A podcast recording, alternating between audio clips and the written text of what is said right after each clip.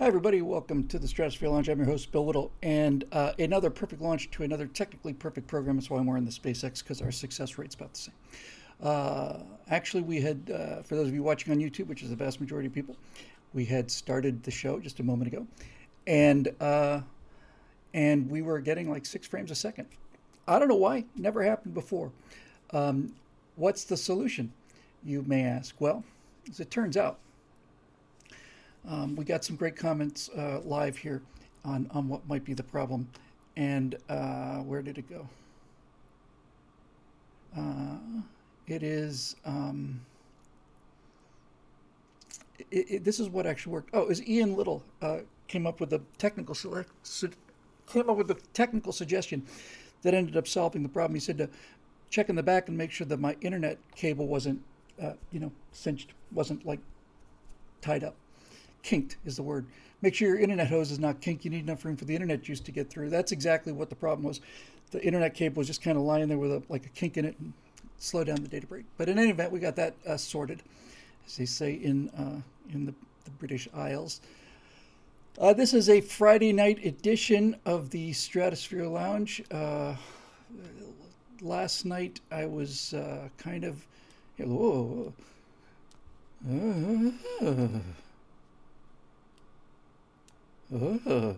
Last night uh, was a little tough. Um, Natasha is gone on a. Um, she she's a, a very she well, first of all she loves to travel and I actually really don't. That's the that's the honest truth of it. I used to, a little. Now I'm just happy to have a home to go to and um, and so anyway she's got a lot of Russian friends, and they do um, they occasionally do these kind of all girl retreats and stuff, and uh, at least I think they're all girl retreats. And uh, she had a chance to do that because, look, again, you got to be very careful when you talk about these things because the, the last thing you want to do is say something like, you know, she's hurting as much.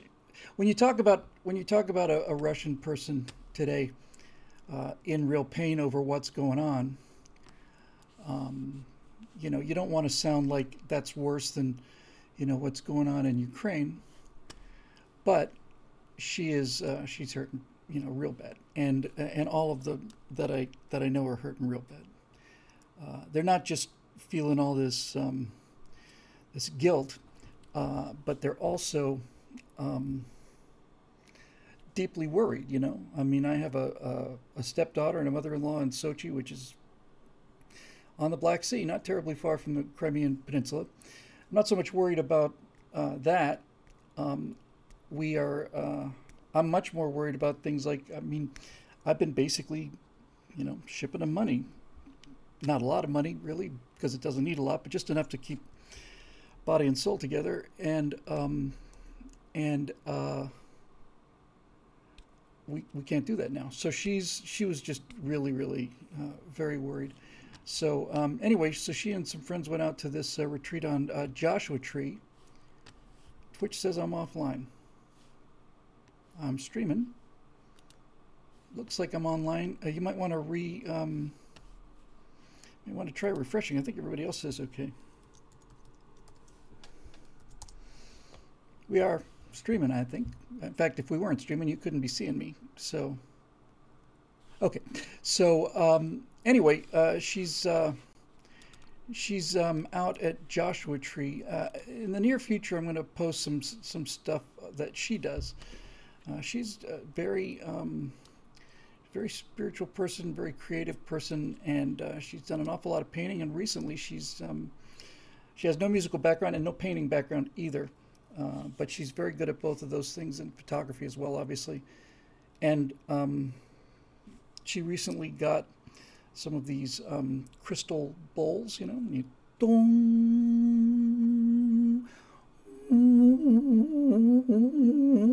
I don't mean to make fun of them. She's actually very good at it. Um, and so I'll probably post that because it's like, I don't know, an hour and a half of her and she lit the thing and she's just looking gorgeous there and stuff. In any event, um, uh, so she um, needed to get away, and, and so she's out with a bunch of her Russian friends in uh, Joshua Tree. That's bigger than I wanted. She just sent this to me just before the show started. went out there uh, earlier today. Wow. Oh, I, I guess this is taken uh, kind of well west of our position because you can see the curvature of the Earth there.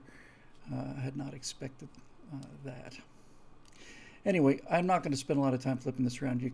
It's just beautiful out there. Let's just let's just leave it at that. Um, so uh, that's why I didn't do the show last night. I really needed to get home, and um, and so we're doing it tonight. Um, a couple of other things to talk about before we get to uh, the rest of the stuff. Um, on Tuesday, this is Friday. On Tuesday, um, we did. Uh, I did uh, an interview with uh, with the future ruler of the earth. It wasn't even an interview. It's, it's a wrong term. It's a conversation with um, with uh, Victor von van Doomcock, Van Doomcock, and uh, I thought we thought it was going to last maybe half an hour. We we talked for an hour and twenty minutes.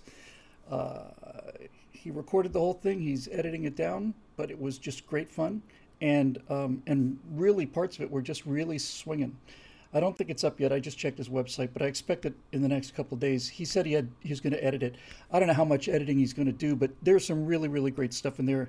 It was really fun, and um, and he definitely uh, wants me back. So uh, you know, I think he's got a live show going on now, um, but I think he wants to uh, release that other one first before he lets me in on the on the crowd. But in any event, it was great. We had a lot of fun, and we talked a lot about the kind of things that we talk about. So there's that. Uh, that's kind of cool. Uh, I have uh, one new little clip to show you.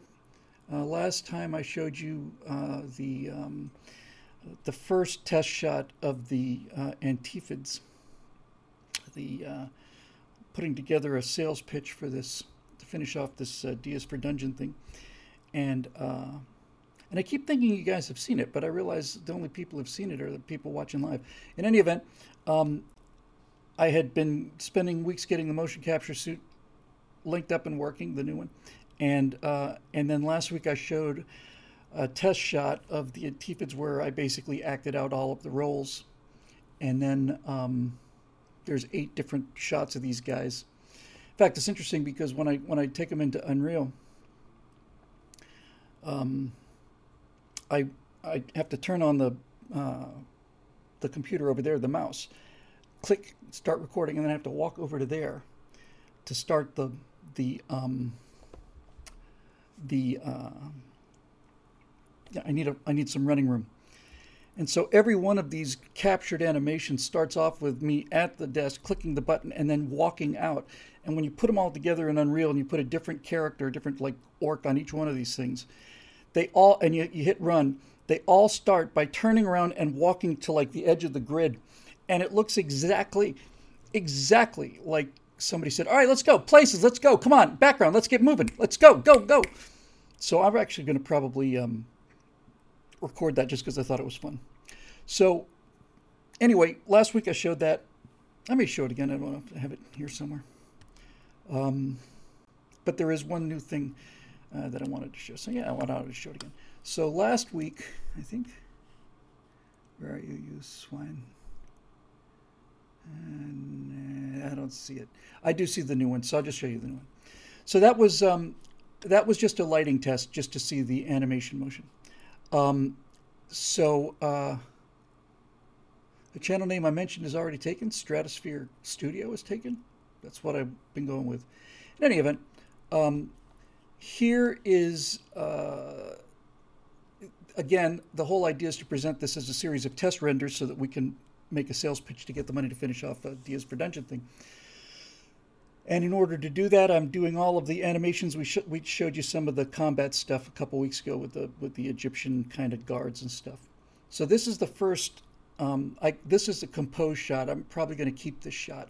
I may want to add a little bit of lighting, a little bit dark, but uh, this is the first shot of um, of the Antifids, the terrible terribly uh, terrifying and uh, terrifically taunting uh, uh, kind of guardians of uh, of this demonic castle where the Democrats live.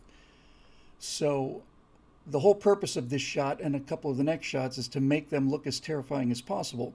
They come walking out of the fire, and then they do all this threatening stuff, and then I just pull my sword, and Zoe just gets a two-handed grip on the hammer. We don't even advance towards them. We just pull out our weapons. And the second they see that, they all just run away, crying on the ground in the fetal position, wailing. Show them for the cowards that they are. But you want to introduce them in a fairly ferocious fashion. So uh, here's um, here's a 10 second clip of the first time you see the Antifids, which we're told by the voice of doom in the castle uh, are going to finish uh, Zoe and and and uh, Prince Alfonso and, and Sir William going to finish off pretty quickly. So here we go. Forget the guy in the background.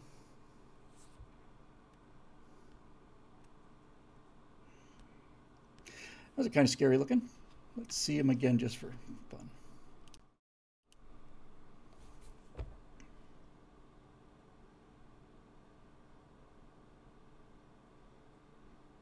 Yeah, that's something. That's not bad. That um, that reminds me of uh, of the Antifa guys, all dressed up and nowhere to go. Um, I did not ask him yet, I, uh, political animal. Did I ask Doomcock to be the voice of the castle? I did not, uh, but he'll do it. I'm quite sure he will. Um, so, um, Tribble at the top of the screen. Here, here, here's your, here's your Tribble right here. Uh, and by the way, um, we talked about Tribbles when we did the thing with Doomcock. Apparently, on Discovery, they've turned trip. They've added human DNA to Tribbles, and they eat them or something. It's not Star Trek. Uh, but um, so those are the uh. And then um, somebody pointed out in the comments section, note it, Jamuld for the win. Uh, live, yes, Jamuld for the win. Notice they're all wearing masks. I actually bought and downloaded three other orc models. They're they're great models, and and I'm putting them in the scene. More the merrier. And I realized almost all of them are wearing masks. I want them all to wear masks. We'll show you to you one more time. Can I just start it this way? No. Here we go. One more time. Notice they're all wearing masks. Get the Tribble out of the frame. That's actually a pretty cool shot. I'm real happy with that. So it's really fun. Um, it's really fun uh, to um, to show these guys. That's the whole purpose of doing the, the animation. It's the whole purpose of doing entertainment based political messaging, right? I can tell you that Antifa acts like cowards, and and and people can say that, but when I talk about Antifids defending the castle, and needless to say, they're coming out of fire because I wanted to represent the burning streets. So they come out of the fire, and oh my God, look at these guys. We, somebody in the comment section said we should have Zoe and I look at each other. We do. They come out of the thing, we look at each other. They get closer. We draw our weapons. They they run, and and and they and they run in a very cowardly way. They just kind of you know cringe, and one of them goes down on his knees and begging for mercy, and the other one calls up in a fetal position. The rest of them just go out. Um, and that's the best way to show these people as cowards. And uh, in the comment section, somebody said you should have uh, Bill and uh, w- William and Alfonso look at each other. We do. They come out. I say, "What are these? What what are these? What name hath these base-born barnacles?" I think. Um, and uh, Zoe says they're called antifids, and I say uh, suits them something like that. We draw our weapons to go running back.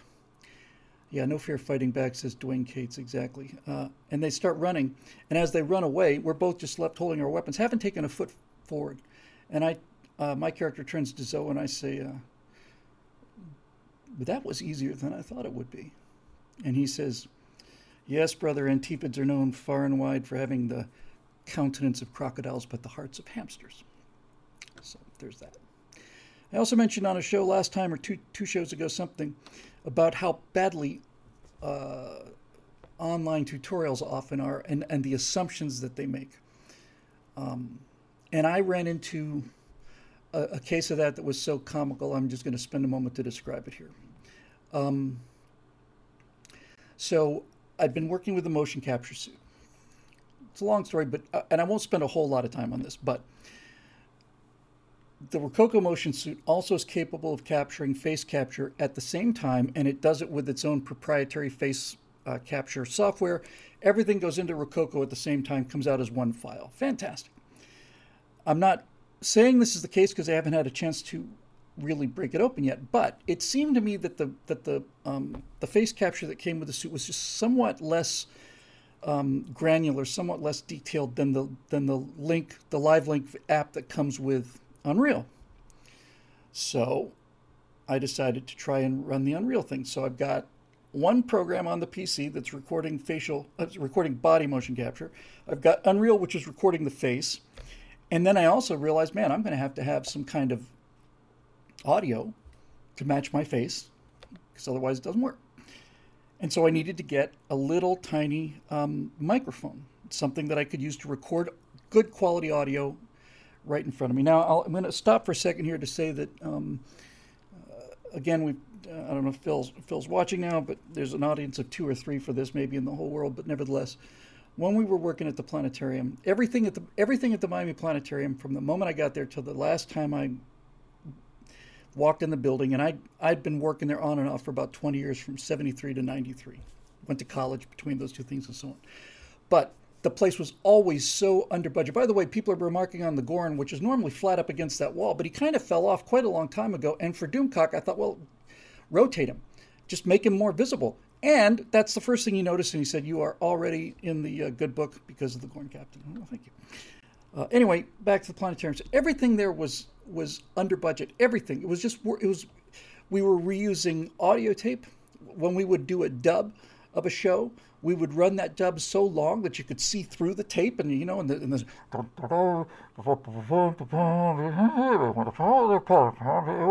Can we please just make a new dub off the master? This thing is just not making any sense here. So we're we were used to worrying um, about all of the all of the things. Everything was on a was on a shoestring budget always, and we did. Horkheimer had written these amazing pre-recorded shows, and that's what the bread and butter of the thing was.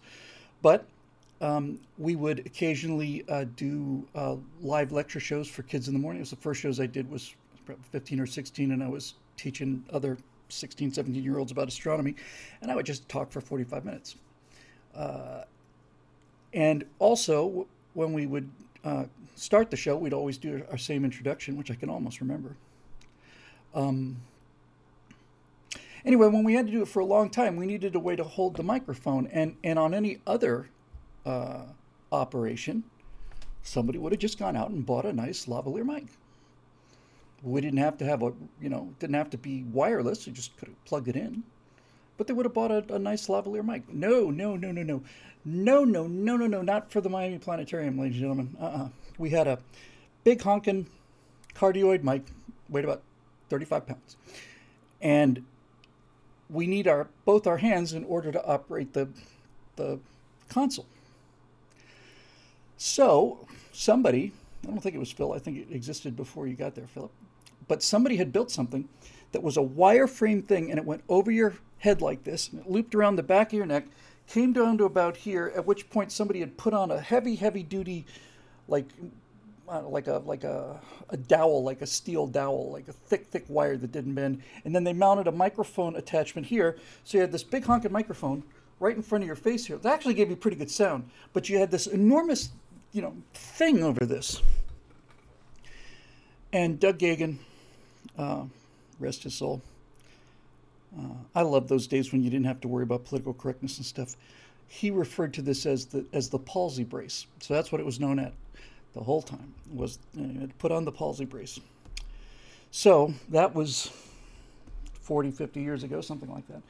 And then recently, I realized I've got another palsy brace that I have to deal with, which is this creature. Now this one is um, it's relatively inexpensive. It's uh, 3D printed. But if I had the original palsy brace, I would be golden because then I'd be nothing but a.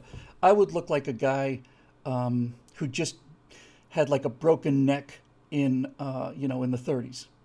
Uh, so I've got this thing, and it's here's the iPhone, and the iPhone's recording my facial motion capture, and I got a sensor on the back to record the head motion. And and, and somebody said, "Nerd," uh, Royce called me a nerd. How dare you? What on earth makes you get that impression? Uh, so here you are doing this thing, right? And and it's heavy.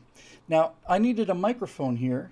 The camera won't do it because it's busy recording the facial motion capture. So I had to find a little microphone, and I found uh, I found this. This is the Rode uh, Wireless Go 2. I've got some Rode products. I like them a lot. They're Australian company. So um, I should have put. Actually, you know what I should have done? They've just released the mask mandate. Went away today in California as we record this. I should have put like an entire plastic thing around there, some, and called it. Um, and called it my uh, COVID defense.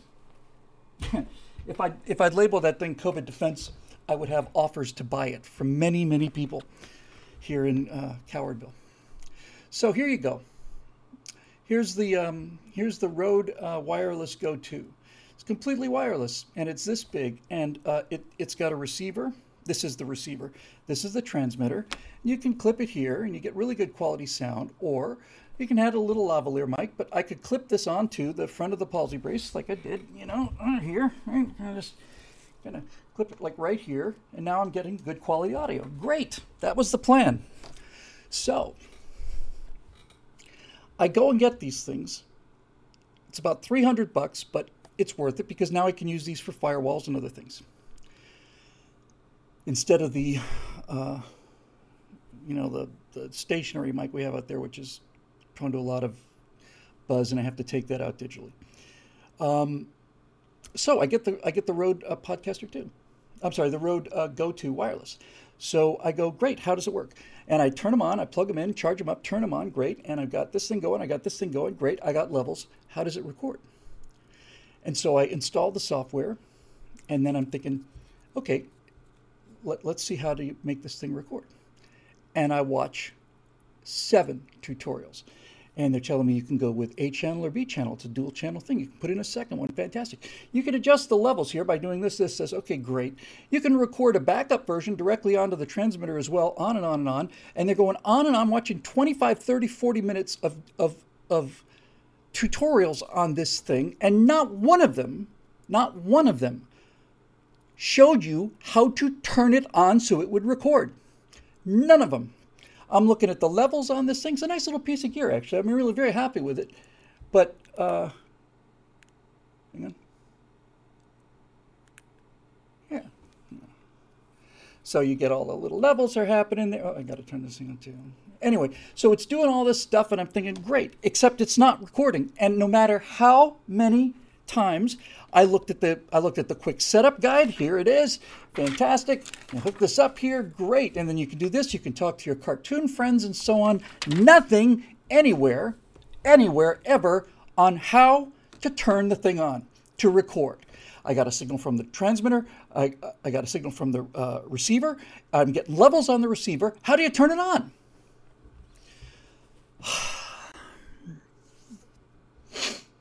so after watching my sixth tutorial on these things, I see on the first couple that there's a little red light, a little rec button when it's recording. Can't get it to happen. I'm checking all these tutorials on YouTube. Finally, I glance at a tutorial that's talking about the fantastic features of the of the uh, Rode Go 2 uh, wireless system, uh, and I notice that on the software, on like a, a, a, hidden menu, there's like a record button there. And it turns out that you have to have this thing plugged into your computer via um, uh, USB. And then you have to go into this device and you have to turn on always record. And so the second I turn that thing on, it starts recording. That's not optimal either because I want to be able to turn it off. These things are designed for, for uh, web blogs, right? So normally it'd be like for the Stratosphere Lounge show, that'd be fine. Turn it on once, leave it on, talk, talk, talk, talk, talk, talk, talk, talk, talk, talk, talk, talk, talk, turn it off, I'm done. But I've got to do relatively quick little four or five minute cuts, and in some cases I'm gonna have to do 20 second cuts. So turning it on and off, a little inconvenient, especially when it's clipped on here. But anyway, finally got it working, and I, I just I could not believe it. I could not believe how much of an assumption people made made me feel like an absolute idiot. But then I realized there's no record button on this thing. And there's no record button on the software. That's what I thought. Okay, I can turn on the, the, the software with the PC, or and it'll talk to. The, no, you have to go inside the. To click, double click on the receiver. You have to go inside. You have to turn on the record. It's just insane, insane. Anyway, um, yesterday before I went home early, uh, I um, I did manage to record uh, uh, a number of takes of me doing uh, animation that has been holding me up for the project. It's me coming forward with the torch, putting one foot up on the staircase, reading the parchment sign that says, "Thou must be wearing a visor in order to enter this dungeon." Turning to talk to Alfonso, got the sound recorded. Haven't had a chance to put it together yet. I'll do it when I um when I get home. Anyway, so much for that. Uh, okay, um, I think I think that's it. Uh, so,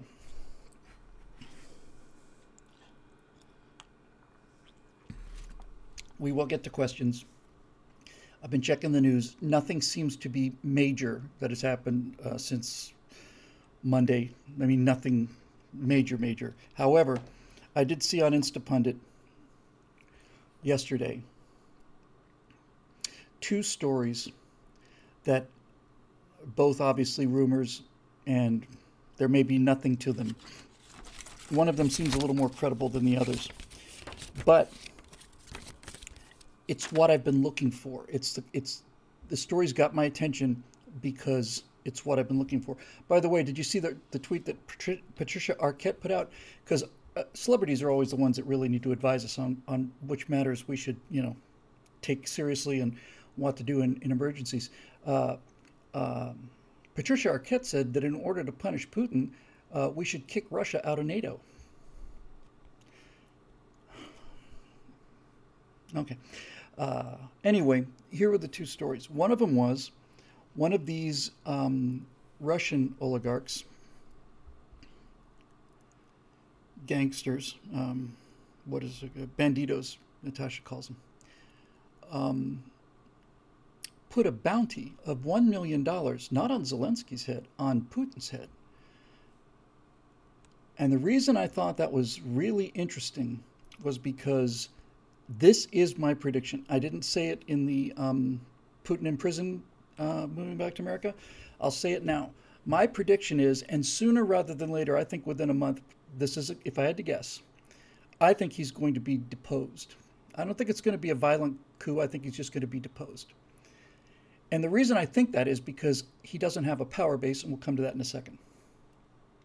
So one story was that some one of these Russian gangsters who apparently blew up apartment complexes back in the in the crazy 90s when communism went away and they had no law. There was no structure in, in, in Russia for law. It was just, you couldn't, you know, forget lawsuits. There was no property ownership.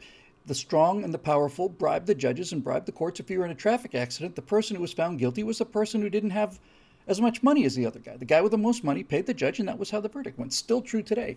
Somebody pointed out uh, on one of our shows not long ago that um, that one of the reasons you see so many uh, road accidents on, um, I think Steve might have pointed it out on, on right angle.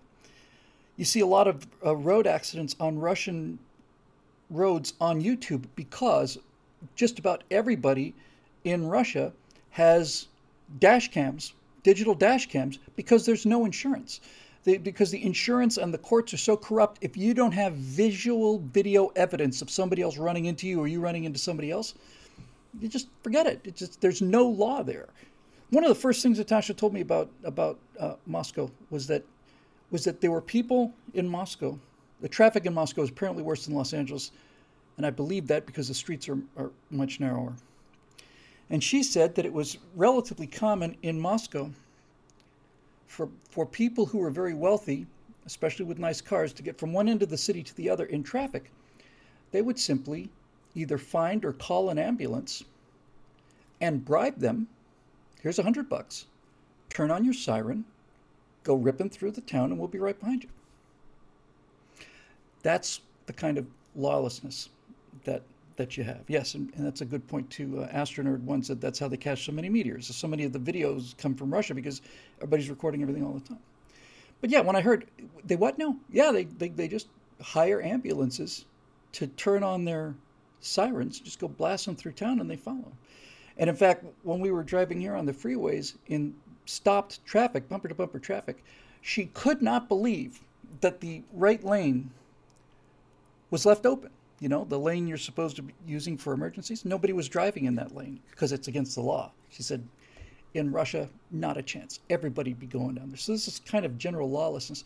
But the reason that first one um, got my attention was because um, if a Russian bandito is feeling confident enough to actively announce that he's putting a million dollar bounty on um, on uh, Putin's head, maybe it's a publicity stunt, or maybe he just leaked it out, or maybe it didn't happen. All of these things are possible, but nevertheless, that's a sign that he's not afraid of Putin. So there's one story. The other story had a little more, um, little felt a little more tangible. The other story said that in the last, uh, in the first week of the war, there were at least three sophisticated, organized, professional attempts to assassinate Zelensky from the Russian government. Uh, like two, what's the KGB called now? The FBA or something, the FBC, the federal, whatever. KGB is the right word for these guys. Three attempts to, to, to kill the Ukrainian president. And they said all three of them were foiled, and they were foiled very early. RSB, thank you. It's probably the Russian secure FSB, Federal Security Bureau, something like that. Okay, FSB. So a number of, of three three professional hit teams went out to kill Zelensky, and the and Zelensky's Ukrainian security forces were able to intercept them and stop them and do it early like not at the front, not at the door with Zelensky hiding behind a desk. And the story said that it, it seems to be indicating that the Ukrainians had been tipped off by the FSB, that, that people inside the intelligence agency of Russia had tipped off the Ukrainians for an assassination attempt because they realized if that if they assassinate Zelensky, then um, then their problems get much much worse, and they're already biting. So I don't think he's going to last, and I think it's going to happen sooner rather than later. And the reason I think this is not wishful thinking, I don't think there's going to be a military coup. But what I know about Russia since the arrival of Putin is that Putin essentially owns the country. He owns the gas revenues and oil revenues. It's all his, basically, like any others are. And how he operates that country is through cronyism. He will have former gangsters who were probably communist, you know, torturers before that. Then the Soviet Union falls, and then they, it's just these strongmen that go out and intimidate people. Talked about this last time. Okay, and so he he he rules through patronage. This is how most dictators rule. You got a, a tough guy from oh I don't know uh, let's Smolensk, and he's the toughest guy in Smolensk, and so he becomes Putin's guy in Smolensk, and as a result of this, this individual guy gets to keep most of the money that comes out of Smolensk, and so on and so on and so on. That's how it works. So his entire power structure is predicated on cronyism. And when you cut off the money, what happens to your supply base. In other words, during the Cold War, the the the the, the power base of the of the chairman of the uh, the secretary of the Communist Party had a power base of a political party. Putin doesn't have that, and he doesn't have the communist ideology behind him. It's all it's all disbursements. The people who are loyal to him are loyal to him because he pays them. So if the West sanctions, which I think are much, much worse than what he ever thought, if he cuts, if we cut off that money spigot, and we have been, and we're targeting not just Putin personally, but all of these oligarchs, some guy's got a $900 million yacht, and now the yacht is impounded and going to be taken away because of this Ukraine thing. What does that do to the guy who owns the yacht? Right? what's the point of being a, a, a Russian dictator, strongman? What's the point of being a number two guy or number seven guy or number 14 guy if you're not making money? If you if you if you've got if you've gotten all of this money over the years so that you can have a 900 million dollar yacht and now you can't have your yacht anymore, what does that do to your support of Putin, who has made this decision that's costing you money. So, yes, and uh, Hella says not to mention targeting all the people whose money is worth 10% overnight. 10% overnight. Russian bank went from 100% of its value to 2% of its value in about four days.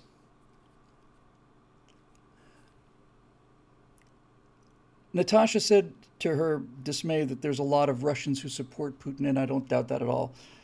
Every country has uh, nationalistic and patriotic elements. You like to think that those patriotic elements are aligned to being on the right side. But nevertheless, my reply to that was so what? You know, the Russian people are not his power base. He doesn't give a damn about the Russian people. Uh, so who is keeping him in power?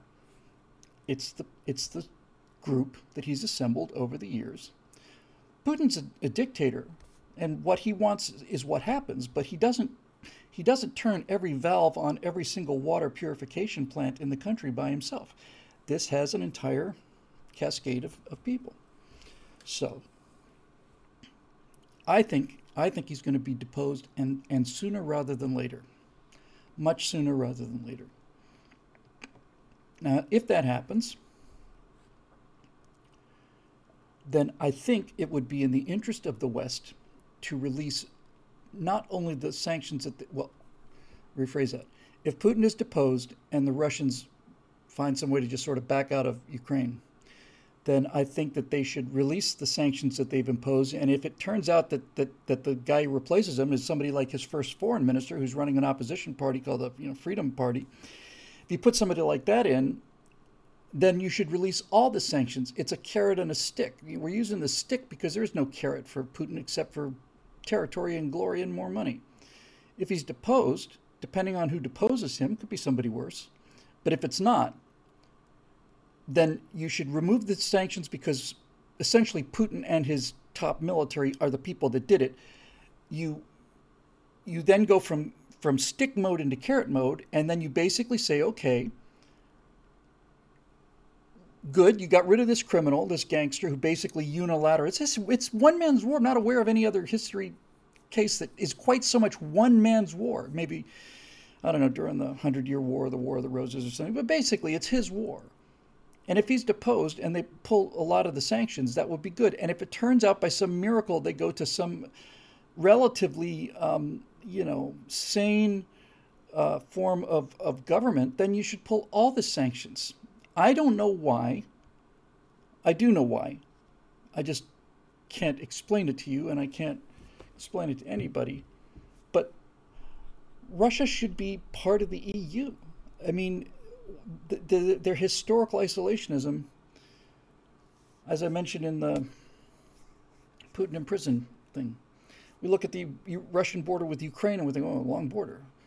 Moscow is essentially on the far western border. Russia is so huge that it's it's it's it's like a seven eight hour flight from Moscow to Novosibirsk, and Novosibirsk isn't even halfway to Vladivostok. It's it's unbelievable.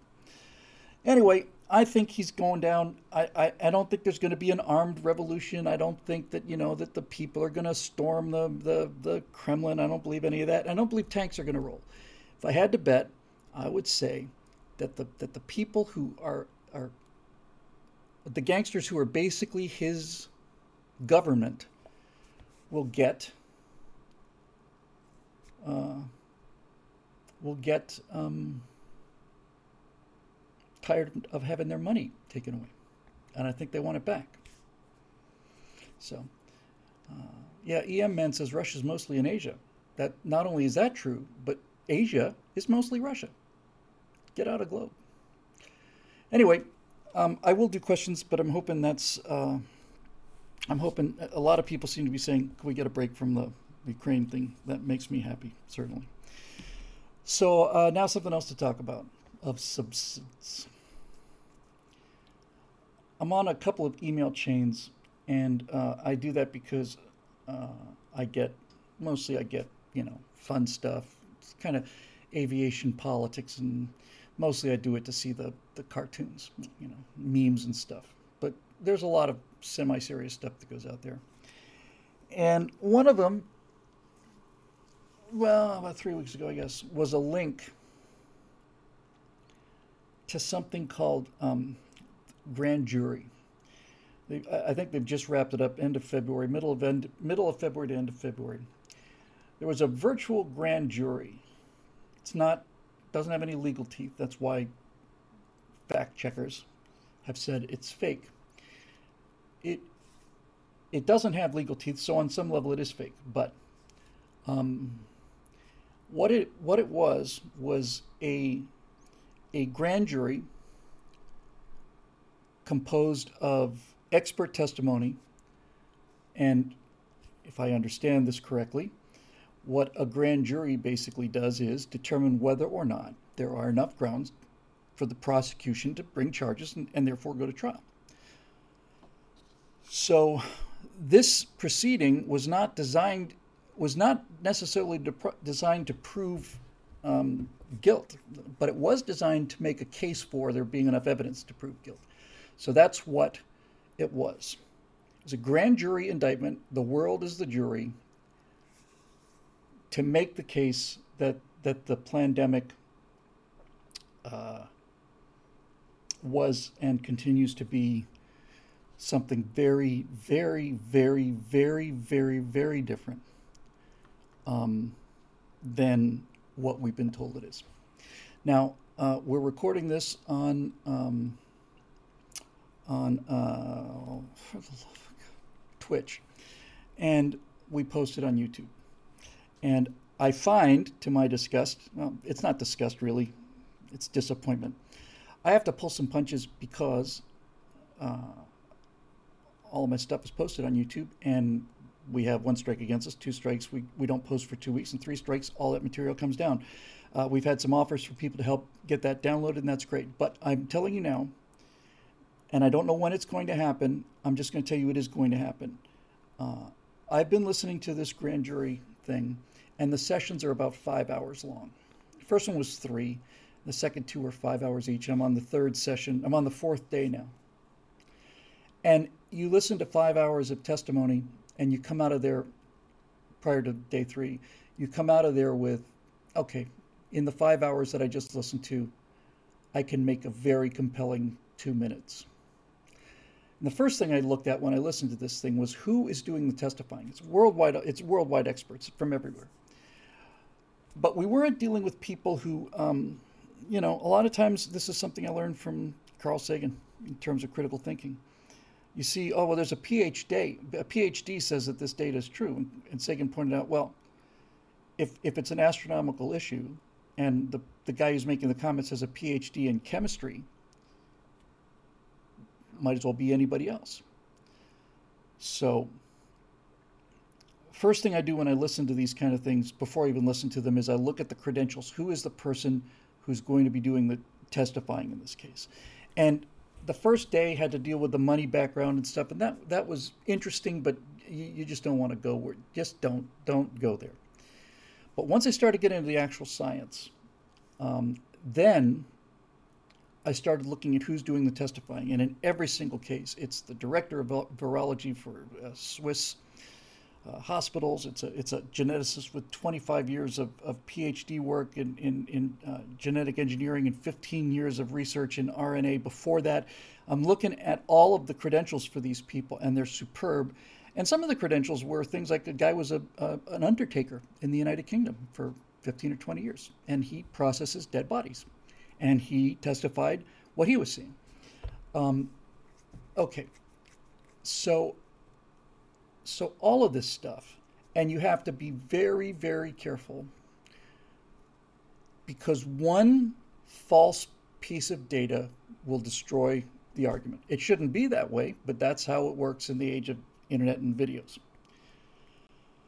So I'm telling you now, I don't know when it come out, but I am going to do a, a I am going to do an atomic bomb level firewall. By that I mean extensively researched and extensively cited on this whole thing. But here's a couple of things I can tell you what I've learned so far.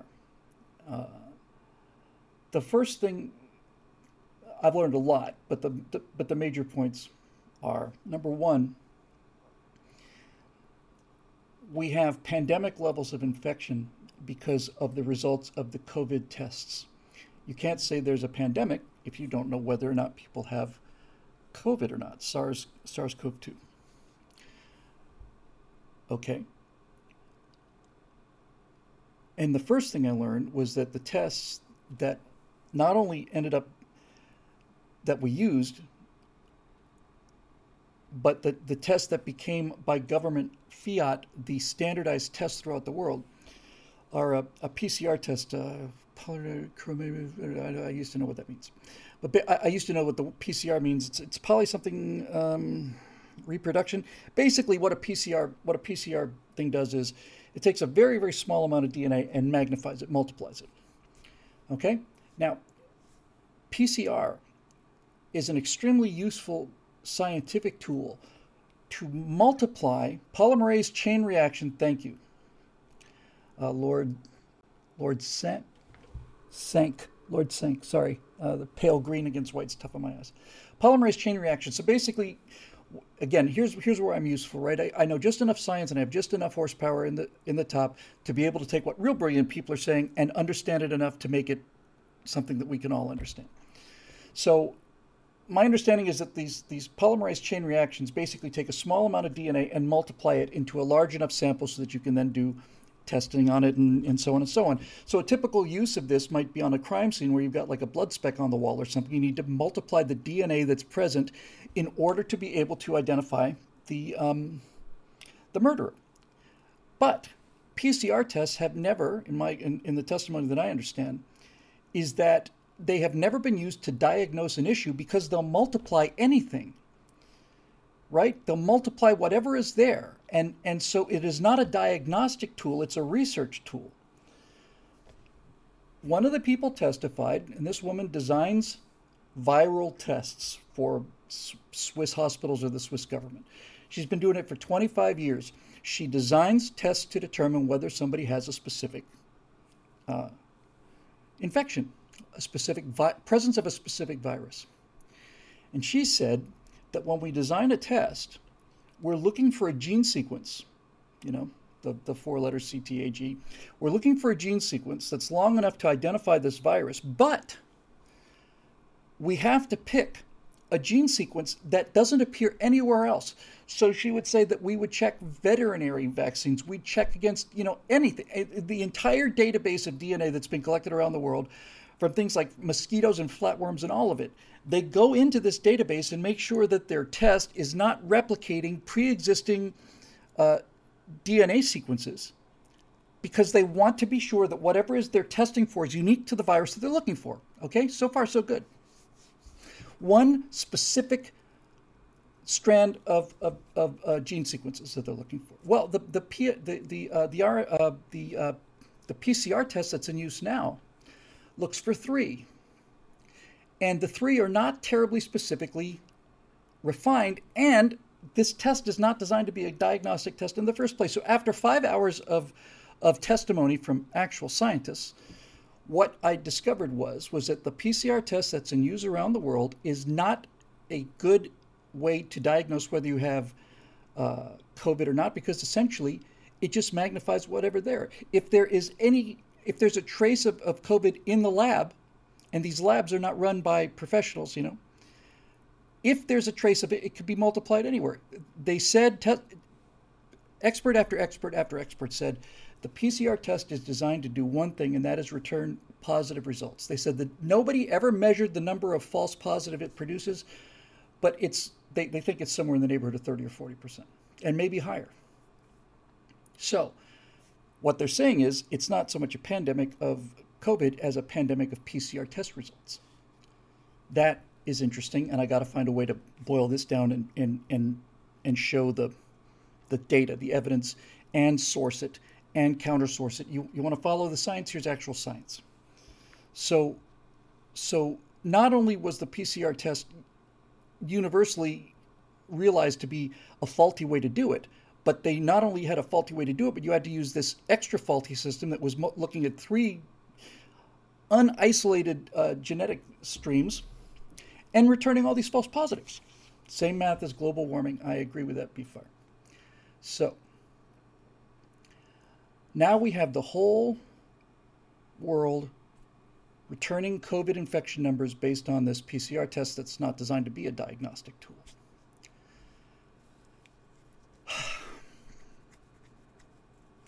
Hang on, Jamu said, according to a medical study out of Oxford University with a cycle threshold of 35, it produces 97% false positives.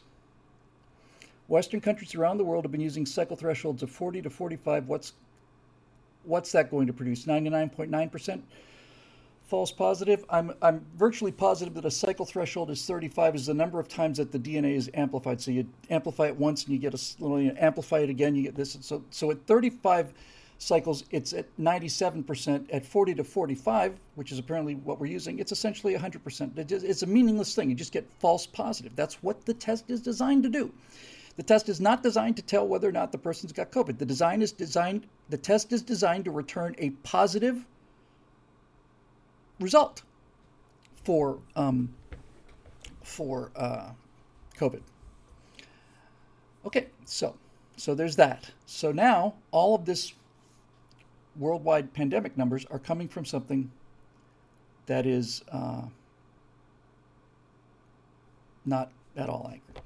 Then other people testified about the number of times that they at hospitals have been pressured by mysterious government people to to make every single death that comes in somehow connected to COVID, and we're not going to get into that because we all know about the difference between dying of COVID and dying re- with COVID. But it's been pointed out again and again and again and again and again that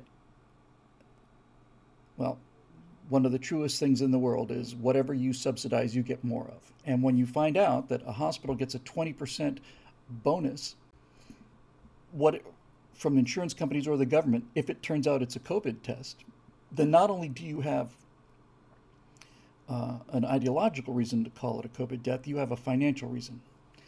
And no one is going to sit there and say, wait a minute now, you said this person died of COVID, but we've taken a look at the original blood samples. And no, you got somebody who died of a heart attack. Here's an extra $20 on the $100 if you just tick this box. And the experts have listed the actual protocols. They've got the num- they've got the, the insurance codes necessary. There's two insurance codes that you need, and if you fill out these codes on the death certificate, then the insurance company hits you with an extra with an extra pushback. Okay, so there's that. Then there's a guy, and now I have to be careful. But I won't be careful on this thing. On this thing, I'm coming out with the guns blazing. We're going to post it on Rumble, and I don't give a damn what people say. But then we started getting into day three, we started getting real testimony. We had two in a row after listening to, I don't know, nine people, 10 people who were very, very, very good scientists, but not very good uh, rhetorically. Yesterday, I heard two guys in a row. One was a doctor in Texas, and he said that his father-in-law had had contracted COVID and was sent to the hospital and blah blah blah, and eventually died, but died of renal failure, kidney failure. And they started looking at all of the people who had been hospitalized and what the evidence seems to indicate, this is not vaccine related. What what this guy's research and he's isolating things the way a scientist would. He's using control groups and so on. What this first guy in, in Texas said was that the was that essentially all of the deaths recorded as being related to the virus were not virus related respiratory deaths. They were organ failures, they were they were liver failures, heart failures, all this stuff.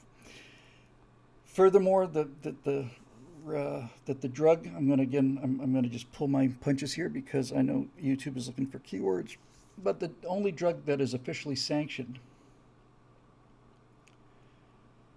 produces things like edema, makes it, it, it, it puts liquids into the lungs, the exact opposite of what you should be doing. And then, then this guy presented a list of 20 medications, and it showed their efficacy against COVID 19. 20 of them. The number one medication showing something like a 98% positive response. We're not talking about toxicity now. I don't remember the name of it, but I will get it. Had a 98% effective, effectiveness rate and essentially zero negative side effects. And down you go 60s, 50s, 40s, 30s, and so on. And then you get down to the 19th of the 20, which is remdesivir. And I'll learn how to pronounce that correctly too, which is 2% effective. The 98% effective treatment costs a dollar. The R treatment down at the bottom costs $3,700 and is producing most remdesivir. Thank you. Remdesivir is producing toxic reactions that are nuts. So that was powerful. And then yesterday I finished hearing testimony that was simply the most astonishing 45 minutes to an hour that I've ever listened to on this subject or any other medical subject. The second doctor, the first doctor, laid out the evidentiary. We're not talking about Victrolas now. This is pre-Victrolas. This is this is standardized treatment protocols. And the uh, the uh, remdesivir is not good, but it's the only drug that is authorized and for treatment. And all of the others, they say are not authorized, but he shows here are the effectiveness in 19 different trials or 40 different trials. Here's their list of effectiveness. So, okay. But the but the part that knocked me down, knocked me down, is is this. The next guy to testify was an Indian doctor, an Indian chap, uh, whose is in South Africa. And for an hour, this brilliant man, brilliant man, wasn't trying to make a case. He's just showing what he did. And, and for the first time in this pandemic, I listened to an actual doctor using actual medical training to figure out what's going on here. He, he started off by saying, We're trained as doctors, we're not lab technicians. We don't use tests to diagnose diseases we use tests to confirm a diagnosis if our diagnosis and our treatment plan doesn't appear to be working. So basically, what he did was he put all of this outside information away and said, let's just look at what's happening. What is, what is actually happening? Let's diagnose this thing. So, and by the way, the test referring to is the test that produced all these false positives. So this guy is working in, in South Africa and he's dealing with patients from all across the spectrum. And he says, So, first wave, here's what we saw. People would come in with flu like symptoms, and we knew we had, and I'm condensing him enormously. We knew we had a respiratory virus of some kind, something causing flu like symptoms and, and some problems breathing. And he said, what we saw again and again and again and again and again was these people would have some respiratory issues. They'd announce the first day of symptoms, and then eight days later, after they'd basically recovered from the respiratory issues, eight days later, they would instantly have the onset of breathlessness in some cases. Some cases. And he noticed that the patients he was seeing in South Africa were almost almost exclusively black patients. And he said this is probably due to the fact that they're poorer neighborhoods and they can't do the isolation, social distancing. So this is in the beginning of the pandemic. So he sees primarily black patients coming in. And he says there's an eight day period between the onset of symptoms and where some people will have a very adverse effect, uh, maybe minor, maybe moderate, maybe severe, or it may be fatal, but it's going to, going to follow those first symptoms by eight days. So he continues to do his work and he's checking on all this other stuff and, and he's warning his patients. He says, if you show up breathless, if you feel breathless on the eighth day, call me immediately. Okay. So he's treating it with, he said, my first thought with the viral thing was to treat it with a known antiviral um, drug that we, he said, I like to use, uh, I prefer to use medications that were, that were, um, that were on, on board the ark when Noah was there. He said, I want, I, I don't prescribe anything unless I can help it. I want to prescribe things that are known, that have been around for 20, 40, 50, 100 years, and have known properties and so on. He's a doctor. So he basically says, um, So, needless to say, when I realized we had a, a, a, some kind of an initial viral reaction, I prescribed hydroxychloroquine, and sure enough, it cleared up those um, cleared up those respiratory issues like that.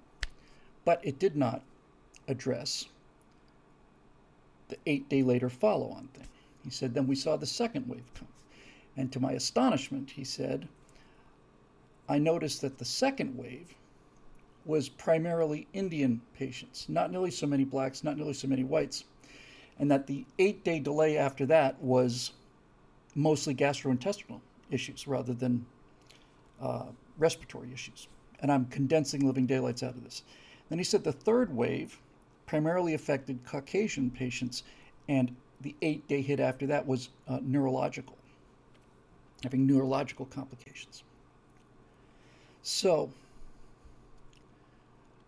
the short form is, the short, short, short, short form is, was that he said that the, the, the, the virus was causing the respiratory issues in the beginning but what was happening? He said the thing that had, the thing that puzzled him and the thing that alerted him to it was after this eight day period, most people, yeah, brain fog, that kind of neurological thing, tingling in the in the in the body, that kind of thing. But he said after that eight day period, some people would have no reaction. Some people would have a moderate reaction. Some people would have a mild reaction. Some people would have a severe reaction.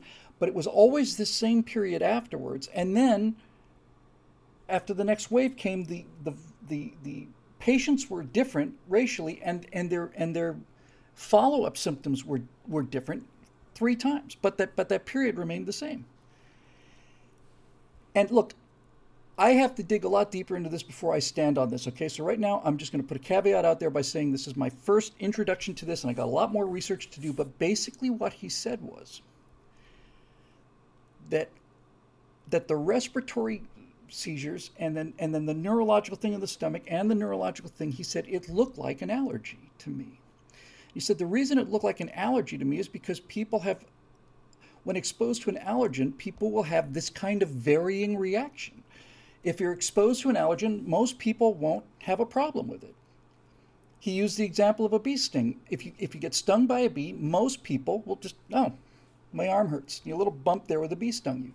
People with a mild reaction might find, you know, swelling a little bit bigger. Moderate reaction might result in a rash, and a, and a severe reaction might result in you having difficulty breathing. And a, and a, and a person who's extraordinarily uh, allergic to a bee sting will die. And he said that's what we're seeing as a result of this thing. It looks like an allergy.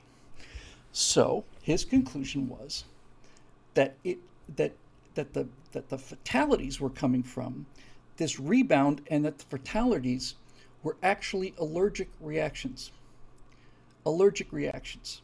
So, with the first wave, he said the, the follow up eight day thing was not terribly severe, so he prescribed antihistamines and some steroids. He said when we saw the second wave with the gastrointestinal things, he said it was more severe, so we upped the steroid dose. We kept him on antihistamines. Same thing for the third wave.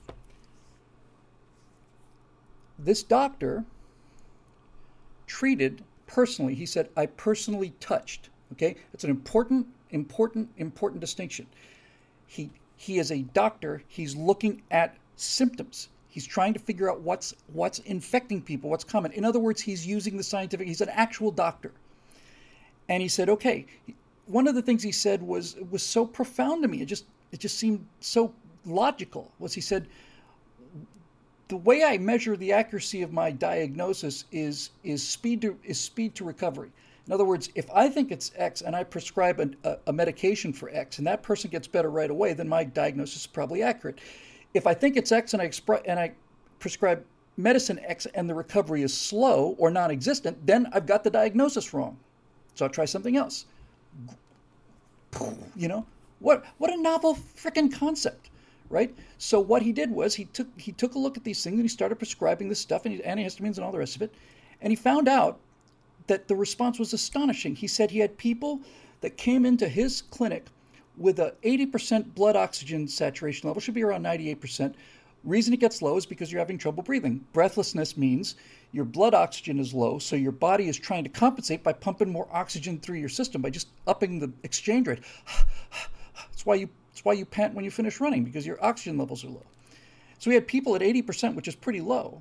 He put them on antihistamines. He said 90 minutes later, they were at 98%, which is right up to normal. He said he had people come into his clinic with 40%, 40% blood oxygen level. That's, that's, you know, an hour away from dying. He said a week later, they were at 98% and they were fine. His contention is, is that the allergen is the spike protein. That, that when you get the when you get the initial viral infection, the virus multiplies. It's got it's a coronavirus, which means it's got spike proteins on the side. And when your immune system defeats that virus, the virus no longer replicates, but there are trillions of dead viruses. The trillions of these little dead spiky proteins floating around in your bloodstream because your immune system has killed the virus. It's not replicating anymore, but the debris is still there. And he said, I became convinced that people were having an allergic reaction to the debris, that, that, that hypersensitive people were having reactions that looked like an allergic response. And the only thing that was common to them was the presence of this spike protein. And so he basically said, I think this is it. He treated, he touched 10,000 patients. They asked him at the grand jury of the 10,000 patients, how many of your patients died? He said four of them died. And the four that died were the four that were taken to the hospital against my advice because the families were overly worried and they got into the hospital and they put them on uh, remdesivir and and that's it. This is exactly what that doctor in New York was saying in April of 2020. Exact same exact same thing. Actual doctor treating patients.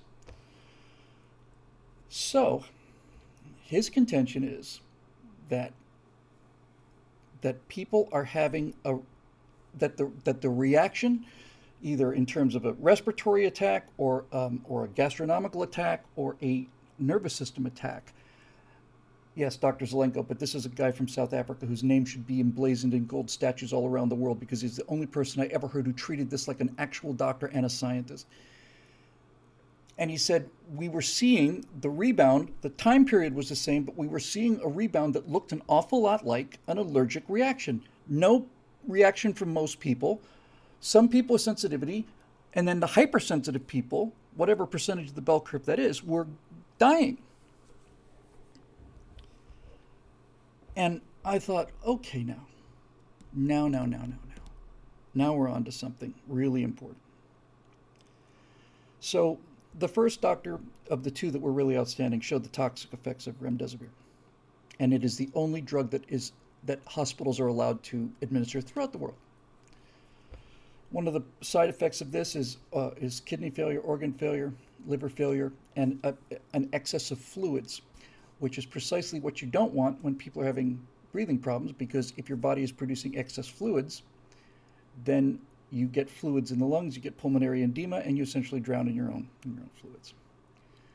Um, so Dave Big asked a good question: Who's most vulnerable? The people who have the, lots of allergies. What he's basically saying, I think, is to say that that, that no one has ever experienced that this has not been this is this is new. And so i don't know if people who are allergic to bee stings are more prone to be allergic to peanuts. I just don't know the answer to that. In other words are there people who have overactive because an allergic reaction is when your immune system attacks itself. Um, and so i don't know whether a propensity to being allergic to one thing means propensity being allergic to something else? I suspect not. But whatever it is, he said, our evidence and the world evidence, not just in South Africa, the world evidence, was that this fatal rebound was was following the classic pattern of, of allergic reaction. Then a guy came on who was an undertaker in Britain, and he said we were starting to see um, you know what? I'm just gonna I'm just gonna tell you. I'm gonna post this one on Rumble. I'll put a link to it on on YouTube. So, f them. Um, the Undertaker said that he started seeing incoming fatalities of, of young people with old people problems. pulmonary edema, heart issues, inflammation of the heart muscles, all of this stuff.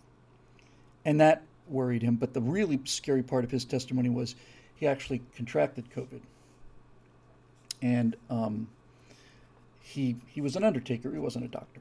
But he knew that something funny was going on, and people had come to his uh, mortuary house, a big one, and said, ask government people said, how many people can your can your place actually handle at a given time? What's your capacity? Things like that. By the time he gets sick and goes to the hospital, he's a fully skeptical guy. They put him in the hospital, and when he gets there, they berate him for about a half an hour for not being vaccinated and demand that he gets vaccinated immediately. And he says, no. Okay, well, you're having trouble breathing? Yes. Well, we're gonna um, we're gonna take you in. I'm gonna put you in a bed and uh, we'll give you remdesivir. He said, no, you're not doing that either. Uh, okay. So this guy goes into the hospital. He's fighting off the COVID naturally. He's in real trouble, but he's not in. He's in trouble, but he's not in death's door trouble. He's in a room with two other people, and he has to spend the night listening to these people drowning, basically, because the fluids are building up in, in the lungs. And he said somewhere around two o'clock in the morning, nurses come in and administer morphine for the uh, for the coughing. It's, it's, a euthanasia shot. And he saw it with his own eyes, and, and other people have backed it up. Once he came public with this, he got emails and letters from everybody, from from nurses who knew there was something going on, doctors. Everybody's just intimidated by this whole thing. This is is this hearsay? It is. Is it is it enough to build a case on? Nope. But when you start to get this is this is why I'm good at this kind of thing because I know how far you can take evidence and you, I know what evidence has to look like. The best indication that the people who are administering this drug and this treatment protocol, the best indication that they know that something is wrong is that the number of people as a percentage who are refusing the vaccine, the number one group of people refusing the vaccine are the people who have to administer the vaccine. What does that tell you?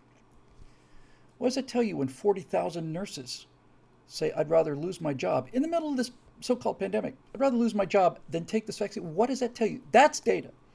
Okay, one person's story, maybe he's crazy, maybe he, he, he experienced a one off, who knows, right? Maybe he's crazy, but when you combine that with all the rest of this stuff, then you end up with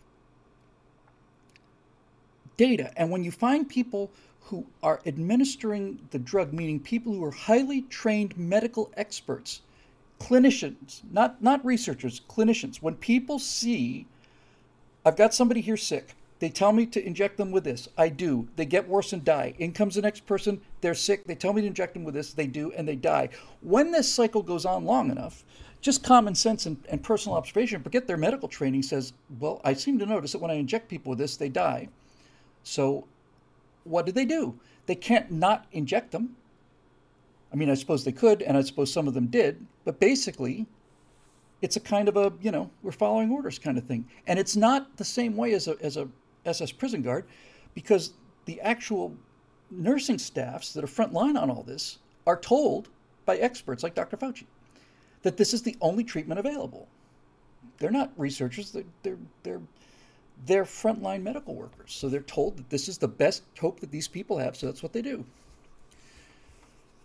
So, what the vaccine does is it, I've mentioned this before.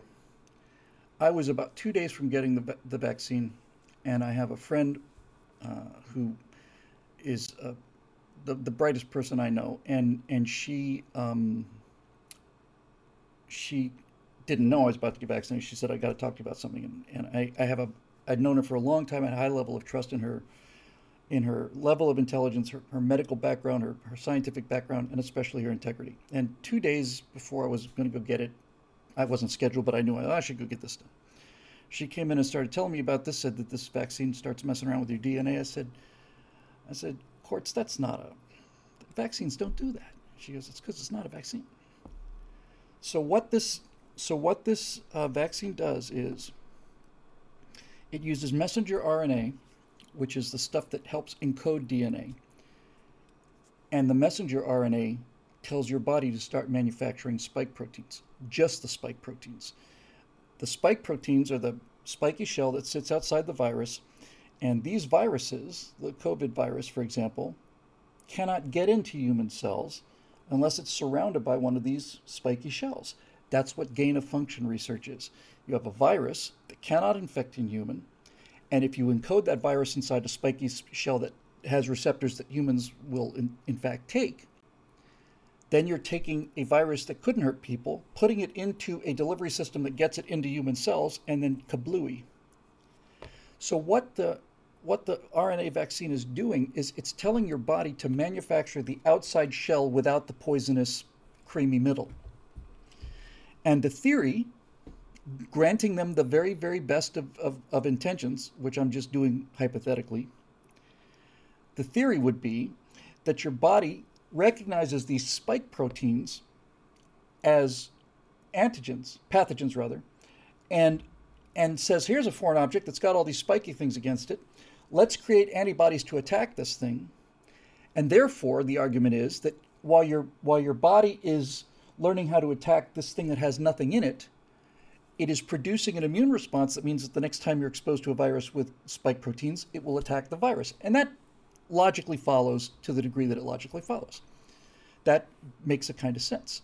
That's not how immunity works. It's not how any other vaccine works. Every other vaccine in the history of the world, from the first smallpox vaccine that Jenner uh, derived out of uh, out of uh, cowpox, consists of taking the poisonous part, weakening it or killing it, injecting it into your body, letting your body see it and recognize it. Now the body knows that this is something to be attacked. And when you get infected by the real thing, the body doesn't have to spend four or five days figuring out that this is an invader. It already knows it's ammoed up, it's got the target outlines, it's got the silhouettes, it's boom, goes and, and kills it. But there was no COVID in the COVID vaccine. And when she told me that, I, I just kind of, that, that doesn't make any sense. She says, no. Um, uh, yeah, uh, Jodaba says that not all of them use the mRNA approach. J and J is more conventional. And I talked to another friend of mine who happens to be a lifelong microbiologist. These are the people who are telling me things, not my uncle, who's a guy who you know, who who uh, you know saw something out on a trail someplace sometime. The um, there is apparently a vaccine that's taking much longer. Why? Much longer to get cleared that does in fact function as a vaccine should. In other words, it takes weakened COVID and exposes the body to that, and it's not causing you to manufacture the things that your body's supposed to be fighting. So, all of this is starting to, is starting to like lock into place in my head here. And and the conclusions that you're left with are I think it's the Novavax, yeah. Uh, 189433030 says data for the Novavax has been hidden. That's because if it's if it's the vaccine I'm thinking of and it sounds right, then um, then that's a real vaccine. So no wonder we're not hearing anything about it. Uh, and Helios says uh, most of these doctors had to choose between losing their medical license or giving treatment and being totally immune from liability. It's hard not to see what most would choose. Nice thing about that is it's easy to justify for yourself. Like, I don't know, I don't really like this, but you know, my administrator is telling me I have to do it or I'll lose my job, and the here's all the science and all the other things. Um, so the very first thing, I'm talking April of 2020. Why well, cannot remember the name of this guy who was the New York doctor? Somebody just listed it. Uh, uh, doctor, sorry, the guy in New York who was also uh, treating things. Um, so he said uh, the, the, the Russian, thank you, Zelenko. Zelenko said, if you if you develop this thing, this is way before they're talking about allergic issues and stuff. Zelenko said, if you, he said, going on a respirator is the worst possible thing you could do because all it does is your body is fighting to clear this debris. There are trillions and trillions of dead viruses in your blood system. They have to go somewhere. And Zelenko was saying if you go on a respirator, all it's doing is it's pushing that concrete into your into your uh, alveoli. It's it's it's basically pushing this debris deeper and deeper and deeper into your lungs, and no wonder people are are, are dying. Um, so all of this to say that if you look at the statistical data, it turns out that we don't have a, a viral pandemic, we have a positive test result pandemic. The medication, not the, vi- not the vaccine, the medication used to treat this particular virus is the most expensive by far, five or six times more than the second most expensive, which is 800 bucks, and is at the bottom of the list of efficacy and way, way at the top of the list in terms of toxicity and, and side effects. This is the only drug that you're allowed to use essentially worldwide. World Health Organization has only authorized remdesivir for this, and furthermore, it's gone on to say there are no other drugs that have been proven to be effective against against this, which is a flat out lie, and it's just continuously a flat out lie. So where does that leave you? You know, where does that leave you? I mean, it leaves you with a conclusion that is so incredible that I, to this day, even though I completely believe it now, I still to this day have a difficult time actually coming out and saying it. But I personally think, personally think that this is a test run. What the doctor in South Africa said was if it turns out that I'm right, and he is because he's got the data and he treated 10,000 patients, that he's saying that the three different waves of this of this virus were different. The spike proteins were different. That meant that it attached to different receptors. The first wave attached to pulmonary receptors. It's something in the, in the human lungs that it was able to bind to. The second one attached to the ga- uh, gastrointestinal system. Third one attached to the nervous system. And he said that since those things are different, they're applying to different races. He said, if you've got a, he said, if you've got a, this is his direct quote. He says, if you've got a, a, a virus that makes three different appearances and has mutated so much that, the, that each appearance infects a specific ethnicity, not exclusively, but predominantly, he says it's not just lab created, it's a bioweapon. And if this is true, then the data they're collecting, if, if all of this stuff is true, then what they put inside the spike protein the COVID 19 thing is, is an extraordinarily, compared to worst case scenarios, an extremely um, benign virus, 99.9 something percent survival rate for the virus, right? But they are getting tons and tons and tons of data, and they're not just getting data in terms of who's getting sick and who's not. They're also getting much more important data, and that data is what will people put up with. That's the data. What will people put up with? How many people will line up with their sleeves rolled up to get a shot because somebody in a white coat tells them to. How many? That's what they want to know. Um, so, I don't know what other conclusion you can draw when you when you try. And I try to do this because, again, uh, what is it? Hansen's razor. Never attribute to malice what can be explained by stupidity the reason I have a problem with virtually all conspiracy theories is the level of cooperation required to pull this off. If you want to talk about 9 11, then you have to basically say that every single person driving past the Pentagon when the missile hit that wasn't really an airplane, they were in on it too. No, it's over. But, Hanlon, but now you're talking about a very um, to say it's widespread. But see, the thing about this is, again, I'm I just want to be correct. I don't want to. It's not a question of my career or anything. It's not a question of being banned from YouTube. It's not any of that.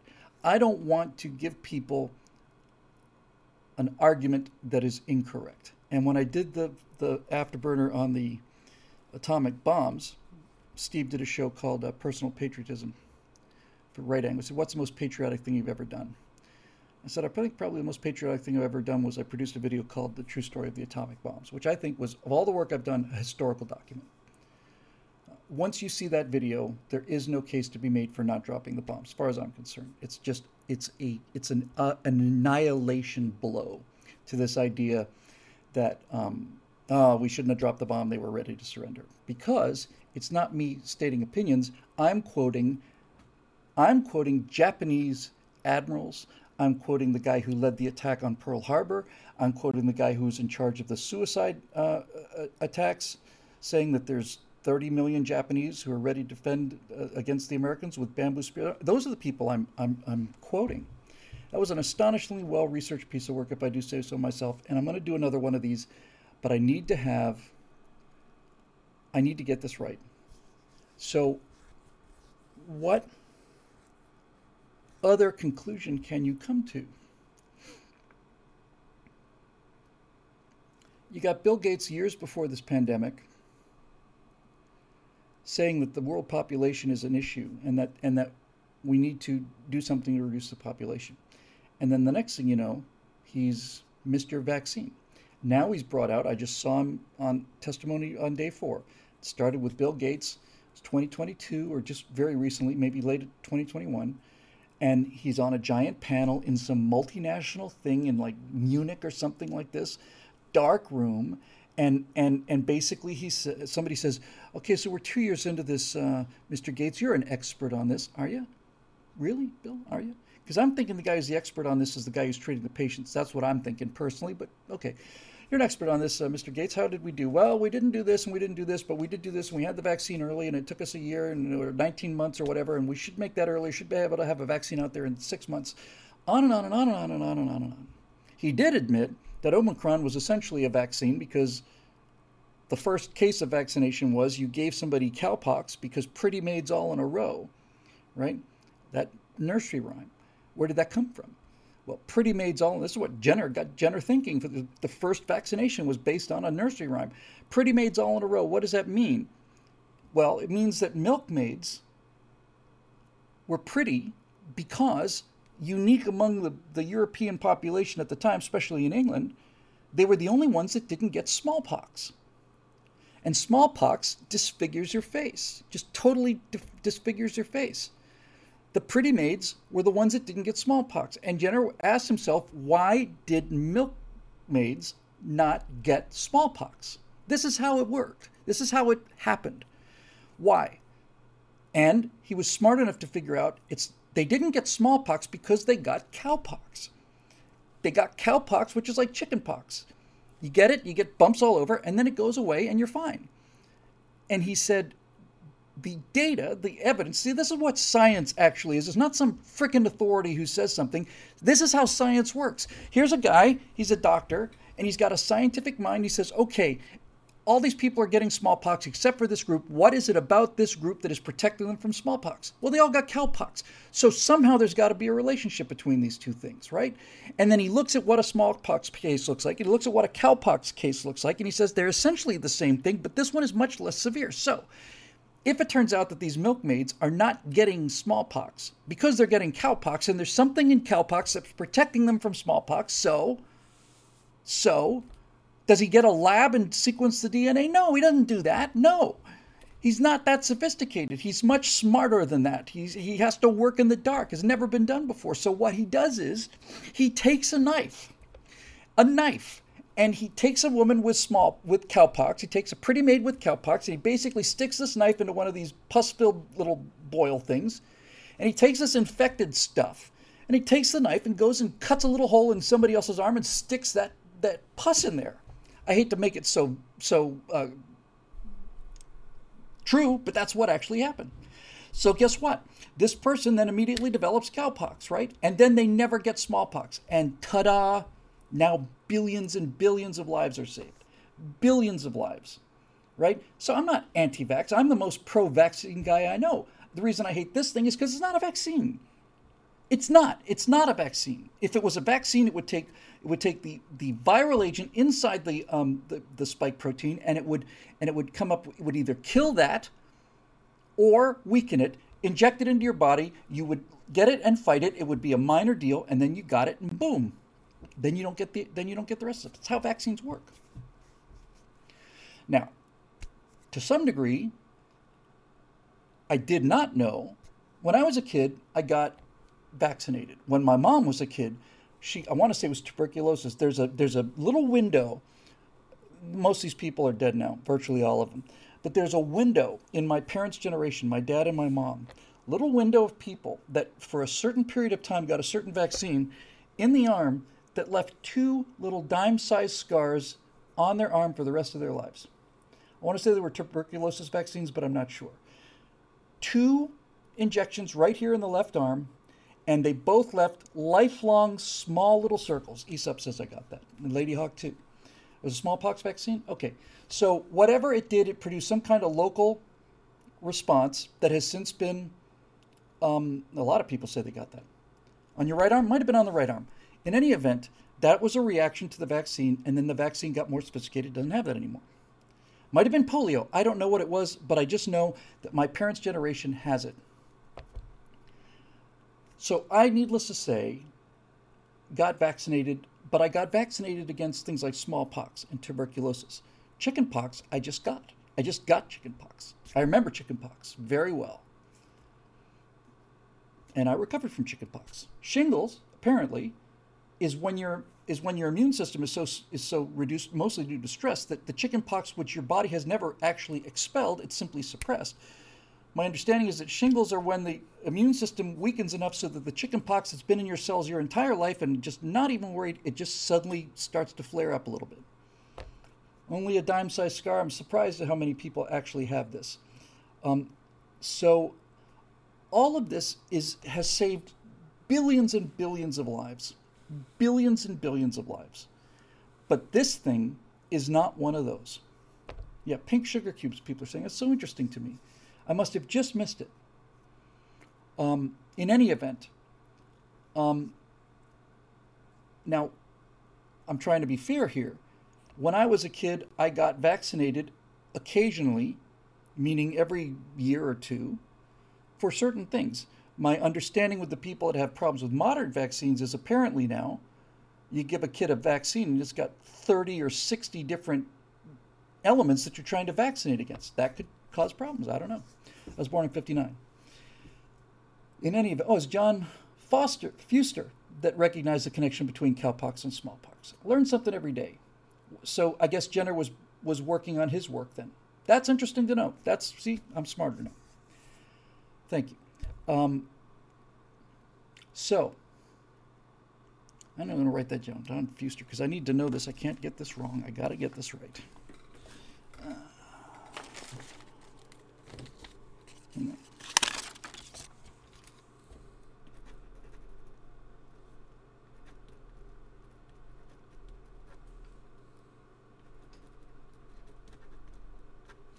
so, Jenner was a student under Fewster. Great to know. See, now the argument gets stronger. If I'd said what I'd said before, probably nobody but you would have caught it. But now I can say this. It's like, well, this guy knows what he's talking about. I, I know what I'm talking about because the people who I talk to, like you find people, know what you're talking about. So, where, since we're on Rumble now and I can relax, exclusively Rumble now, there are so many not only illogical but counter logical things happening with this pandemic. For example,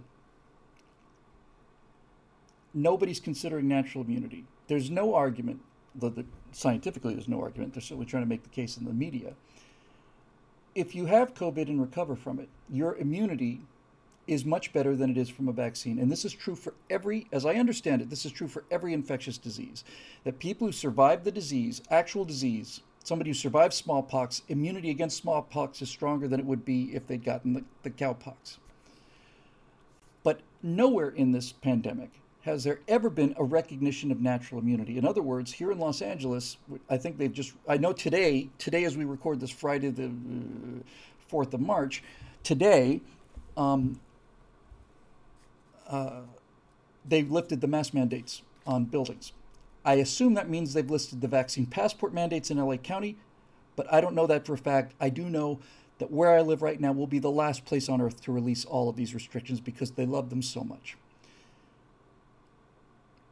Smallpox no longer exists in the world. Vaccines have been so effective that smallpox has been eliminated from the planet. Smallpox, and this worries me, especially after the last two years, smallpox exists as laboratory samples in highly, highly secure gene research labs, although I no longer believe in that anyway.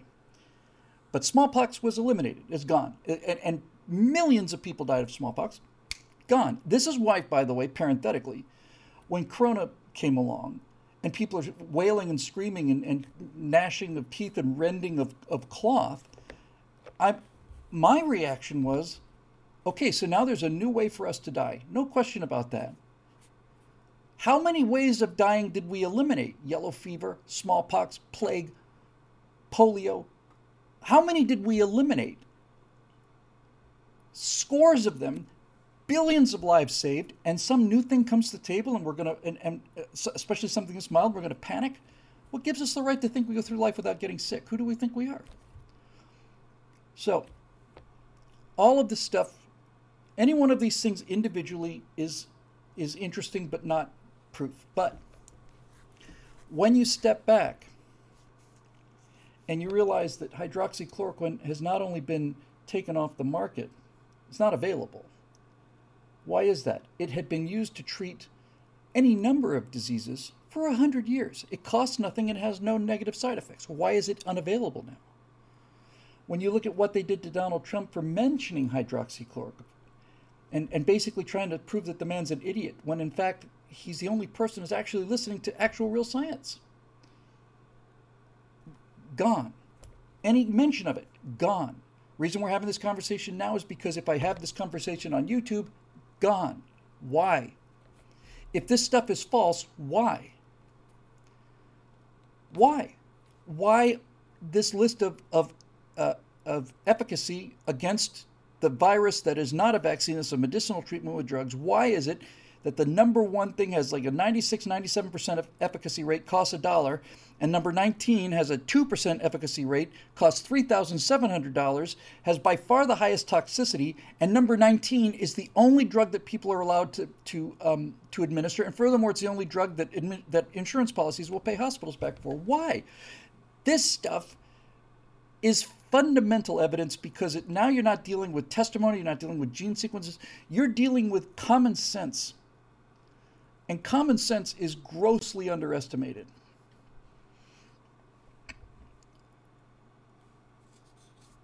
I don't know what conclusion you can come up with, and I'm trying because of Hanlon's razor. Because I believe in Occam's razor and Hanlon's razor. I shave twice a day.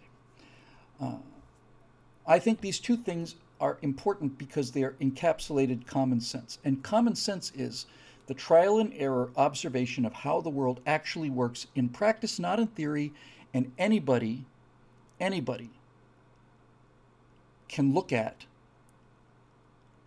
things in a common sense way and draw reasonable conclusions. For example, I was given this example when I was told about how heuristics works.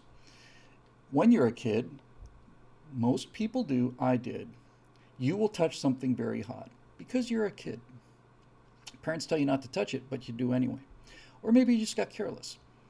When I was in third grade in Bermuda, I was taking 11, uh, in third grade, I was taking physics, chemistry, biology, history, I wasn't taking science, I was taking physics, chemistry, and biology, history, geography, wood shop, metal shop, Spanish,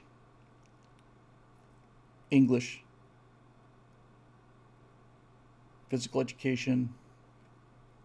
Feel like I'm missing one or two. All at the same time. And when I was taking metal shop, hold on now, gang, third, fourth graders were taking pieces of iron and heating them up to be red hot. I did this myself. All of us did. We would take we we would make copper ashtrays by taking a disc of copper and making it red hot and then having a, a, a, a like a, a dome shaped kind of a of a what do you call it? I don't know, a mold. It's not even a mold. It's just like a like a dome shaped piece of, of iron or steel. We take this red hot copper and ting ting ting ting ting ting ting ting. We bend it around this thing, ting ting ting ting ting ting ting ting ting ting ting ting ting ting ting. We just beat the living daylights out of this thing, get it as smooth as we can, and we ply it off, and there it is. There's an ashtray. Congratulations. We also did fundamental iron work, which meant that I would take a piece of iron. I'm third grade now. I'm supervised, but again, the idea that this would happen today, inconceivable. Piece of iron about, you know, this long. Where are we? Come on. Come on. Okay, so you're the there. There we go. This long, something like that. And we would take a pair of tongs and we'd stick it in this furnace until it was red hot. And then we would take it and we they had these curved metal things and we would put the red hot iron in there and bend it, right? And let it cool down and then it would harden. And then we'd heat the other end, which was straight, and we'd put it in this other thing and bend it this way. We get this kind of S shaped thing, and I forget the hell what we were making, but nevertheless, there it was. Um, so we're using furnaces to get iron red hot so that we could make iron things in metal shop. Okay? So I'm done this and I've got the thing there and I, and and everybody's warning me and everybody's careful. It's not like we're unsupervised and so on. And and I've got this thing down and I go and I do something else. I'm not thinking and I see this thing on the table. I know I need to get this thing going, so I reach down and pick it up. And it had just that second gone from being red hot to being just damn hot. And I picked it up in the palm of my right hand, and that is the, the worst I've ever been burned in my life. And I don't do that anymore. That actually got through to me. Actually created an amygdala response. That's another story. So the idea of heuristics is if I touch something red hot and burn the living hell out of myself once, I don't have to keep touching red hot things in order to learn not to touch red hot things. Once you burn yourself on something that's red hot, you learn don't do that again and that's a heuristic you build on this evidence and these and these lessons and you don't have to keep learning this every time because if you did we wouldn't get anywhere if we had to learn every single thing every single time we'd be morons we'd be like progressives we learn something and then we build on that and have to go back and learn this again so, did I smell it? No, I did not smell it. I, but I have heard people say it smells like you know bacon or, or pork chops or something like that. So, what I'm trying to say here is there are some things that are self-evident, and and common sense is grossly, grossly devalued. And the people that devalue common sense most are stupid people who are trying to appear smart because they want to stand out from the crowd. The idea that you tell a person who wants to be considered intellectual is just common sense. common sense, that's for the common people. What do they know? They know everything. That's what they know. That's why I fear and hate intellectuals running the show because their track record is so abysmal. There is something, this is the most astonishing thing I've, I've ever learned in terms of how the world works. I, you would think I talk about it every week. But this is the most astonishing thing I've learned, certainly in terms of politics. The most important thing I've learned about politics is a result of something that happened in either the late 18th century or the very early 19th century. The reason I have my worldview that I have about politics and the reason I despise and distrust Dr. Fauci is because I learned out the best way to figure out how much an ox weighs. I need to do a much deeper dive into the mathematics of this. And I've talked about it probably twice before. Somewhere around the turn of the last century, there was a fair, just a public fair, in, in, a, in a British, I want to say it was like a coastal resort town. And it was a grand old time, and everybody there for the weekend, and da, da, da, bands and everything, and they're doing all their thing, right? And one of the prizes was an ox, which is not the kind of prize you often see these days. But at the time, Oxen were used to pull plows and they were used to carry carts, drag carts around and eat them and all of this stuff. So oxen were useful and they were common. In other words, it was a car. They're giving away a free car, right? Because that's what it was. It was the transportation system of the time. And hooray, we're going to have a raffle and you pay your tuppence or halfpence, halfpenny, whatever, and you'd pay this and you'd get a chance, you'd write down the bet, and the, the, the, the car, the ox, was awarded to the person who most closely got the weight of the ox. So it's kind of like how many jelly beans are in that jar kind of thing. Okay? So you've got thousands of people now who are paying some minor cost because the ox is actually extremely valuable. And if you didn't want the ox, you could sell it and make a, a significant win. It's a it's a big old raffle. So now this is really, really, really important. You've got people who are paying money to participate. That means they have skin in the game, right? And here's what a guy found, and I need to get deeper in this because I can't just say a guy, I need to know what this guy's name is. But basically, here's what happened they took a look, and it turned out that whoever got, that some person got closest to the weight but didn't land exactly on the weight. He was just the closest one, and he won the ox. But here's what they found a guy who was interested in this found that the, the only 100% accurate answer to what the ox actually weighed was the average of every single vote included. That was the only one that was on target. In other words, nobody got it right, but everybody together got it right. You would think, you would think that the person who would get this right would be either a person who uh, was a livestock person who dealt with oxen and sold them, presumably by the pound, or a butcher, somebody like that. You would think that an expert would be able to look at that ox and give you the correct weight, but that's not what happened. What happened was the only way to get the correct weight, the actually correct weight, was to take every single person's opinion and average it.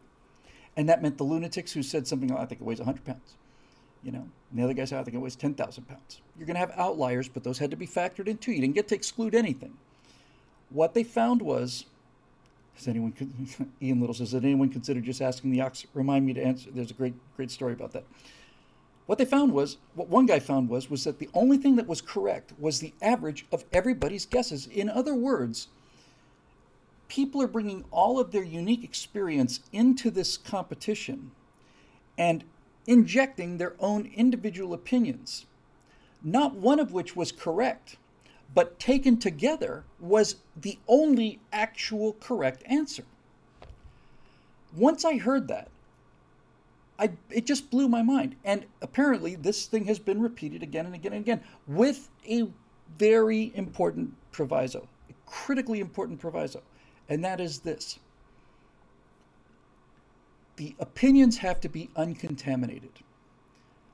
What that means is, in order for this effect to take place, the people whose opinions are being rendered cannot be influenced by any outside source. In other words, this thing would never have worked if somebody in the middle of that crowd had said, Look, I'm a butcher, and I'm telling you that ox weighs 825 pounds. If that had happened, then everybody else would have said, well, he's a butcher, he's an expert. So I'm going to put in a number that's close to 825 pounds. That skews people's ability to answer the question on their own. It's essentially bowing down to an expert. It's following the scientist rather than following the science, and then all of the, all of the usefulness of this goes away. But if you don't contaminate if you don't contaminate the process by having somebody saying, I'm an expert and I know, and therefore everyone, well, he's an expert, so am I, why am I going to argue with the butcher? I think it weighs 300 pounds. The butcher says it's 825 pounds. He's a butcher. I put down 830 pounds. If you can take that out of there, then what you find is, okay, here we go. Helios 1776. I love I love this show. I love doing the Stratosphere Lounge because there's so much I learned from it. The crowd is so damn smart. Helios 1776 says at a 1906 county fair in Plymouth, it was Plymouth, resort town on the coast, 800 people participated in a contest to estimate the weight of a slaughtered and dressed ox. So I guess the ox wasn't standing there. Statistician Francis Galton observed that the, and it wasn't average, it was medium, that the median guess of 2,007 pounds was accurate within 1% of the true weight of 11,098 pounds. Hang on a second while I do a screen grab of that. Mm.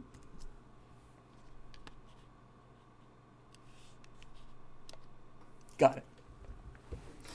Thank you, Helios. Okay, so I was wrong in some details. Didn't get it exactly the right way, but nevertheless, the story essentially is, is the way it is. The wisdom of crowds. Another screen grab for me here. Actually, that one's a link.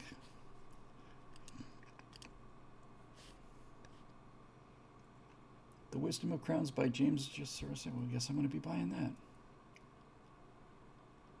Okay. Yeah, the ox is like. Does this estimate make me look fat? Uh, okay, so what does that tell you? It tells me that the guy that knows, it tells me that the guy that runs the gas station knows more about running a gas station than a guy sitting in a in a in a bureaucrat office in Washington. That's what it tells me. And when I heard that Indian doctor in South Africa explaining the process, I thought to myself, number one, I want that guy to be my doctor. Number two, I want that guy to be in charge of all of the stuff. If somebody has to be in charge in the world, I want this guy. But then again, if somebody has to be in charge of the world, eventually he'll be corrupted too. That's just how it works. Um, but but this is prima facie evidence. Hear what I said there? I just used a big word. That that common sense is better than expert opinion. And by better, I mean more accurate. And therefore, if you're an intelligent person, you want the correct result. If you're genuinely, if you're an intelligent person rather than an intellectual who's somebody who's trying to look intelligent, if you're actually using real intelligence, you want a correct result. And if it turns out that the data shows that the correct result can be determined by a large number of people who have no special intelligence or special education on this subject, that's the most accurate way to get the result, then an intelligent person will, will come to the conclusion that common sense is actually more accurate than the opinion of experts. That's what intelligence will lead you to. Intellectualism will lead you in the exact opposite position. So, Dave Big Booty said, wouldn't it be the average of the crowd and the experts? Yes, there are experts in the crowd. That's, of course, the experts in the crowd. In fact, most of the people probably had a pretty good idea uh, in, in rough terms of what the ox actually weighed. So the median means you're, you're getting pretty, whatever, the, the 1,200 pounds, right? Something like that. So most people figured that this ox probably weighs around 1,000 pounds, 1,500, whatever. Most people were fairly close to begin with. Nobody, you, you will have outliers, but since they had to pay for the ticket, you don't get people just going, oh, wait, the ox weighs a million pounds.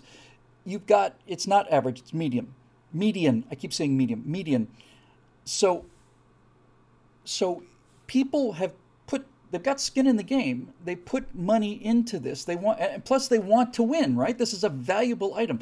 So most all of your lunatics are being are being siphoned out of this by the fact that you have to pay to participate and number 2 you want to win. You want to get it right. So those things are excluding the lunatic um, uh, expressions. Most people have a pretty good idea if if they were auctioning off an SUV, right? If they were auctioning off a stock SUV, my initial if I had to guess the price of a stock SUV, I'd, I'd say $27,000. Now, I might be wrong, but it's going to be in that general neighborhood. So that's at, at work too. Um, now, Bart's treasure, see, this is now, now we're dealing with people with actual intelligence. He says it would look like a bell curve. Experts would probably be mostly centered at the top of the bell curve. Poorer guessers on the end, yes. All this is true. Right? Here's the here's the response. It weighs five pounds, it weighs a million pounds. Know, the, most of the people are coming in around 1,200 pounds, and experts will probably be populating that area more than, than regular people, but those people are still off. You need you need the rest of the of the bell curve, you need the rest of the deviations to focus in on the precisely correct answer.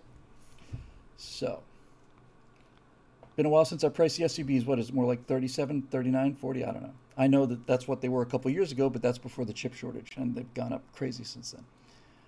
Um, so, what I get out of this is that guys like Bill Gates, Dr. Fauci, Jeff Bezos, Zuckerberg, all these guys have never, ever tried to determine the weight of an ox and have never had their livelihood depend on it because if they did, they would they would realize that their theory of everything is wrong. Their theory of everything is that a small number of people who are very intelligent, and there's no question that they are, can provide a better answer than large numbers of people without any specific training. And they're wrong. They're wrong.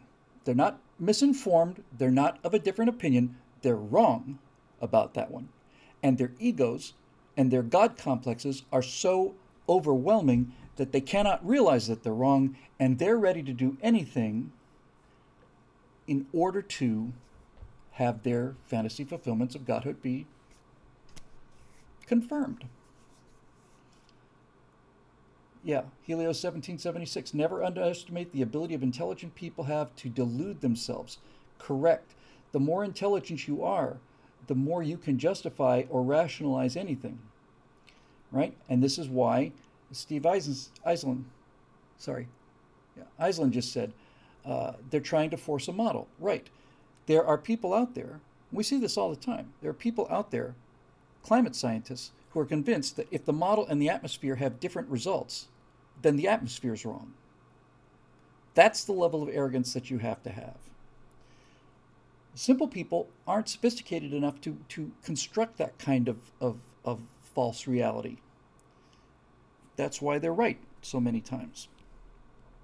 And that's not to say that experts don't have their place. If I have a problem like um, a brain tumor, let's say, I'm going to want somebody who's done this kind of thing before. But what we're seeing is, with the with the pandemic, that that mechanism has been totally dismantled.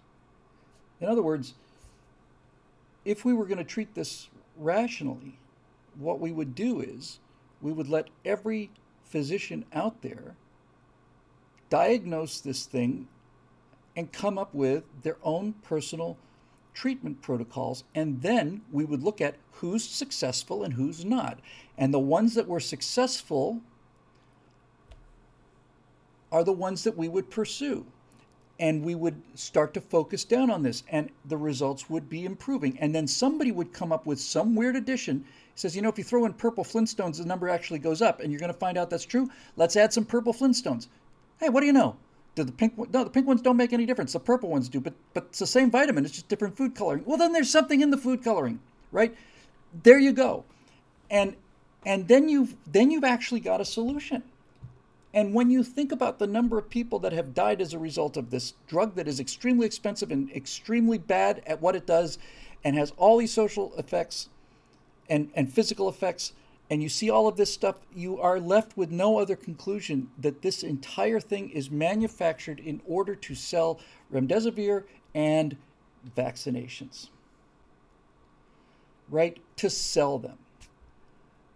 And here's the thing that is the most difficult and at the same time also provides us with the most hope. Because it's strange to me it's strange to me that the people who are most anti-vax, sorry, the most people, the people who are most anti-anti-vax, the people who have the, the hatred and the rage towards people who say there's something wrong with this vaccine, those people are the ones who traditionally are left-wingers who are the most suspicious of big business.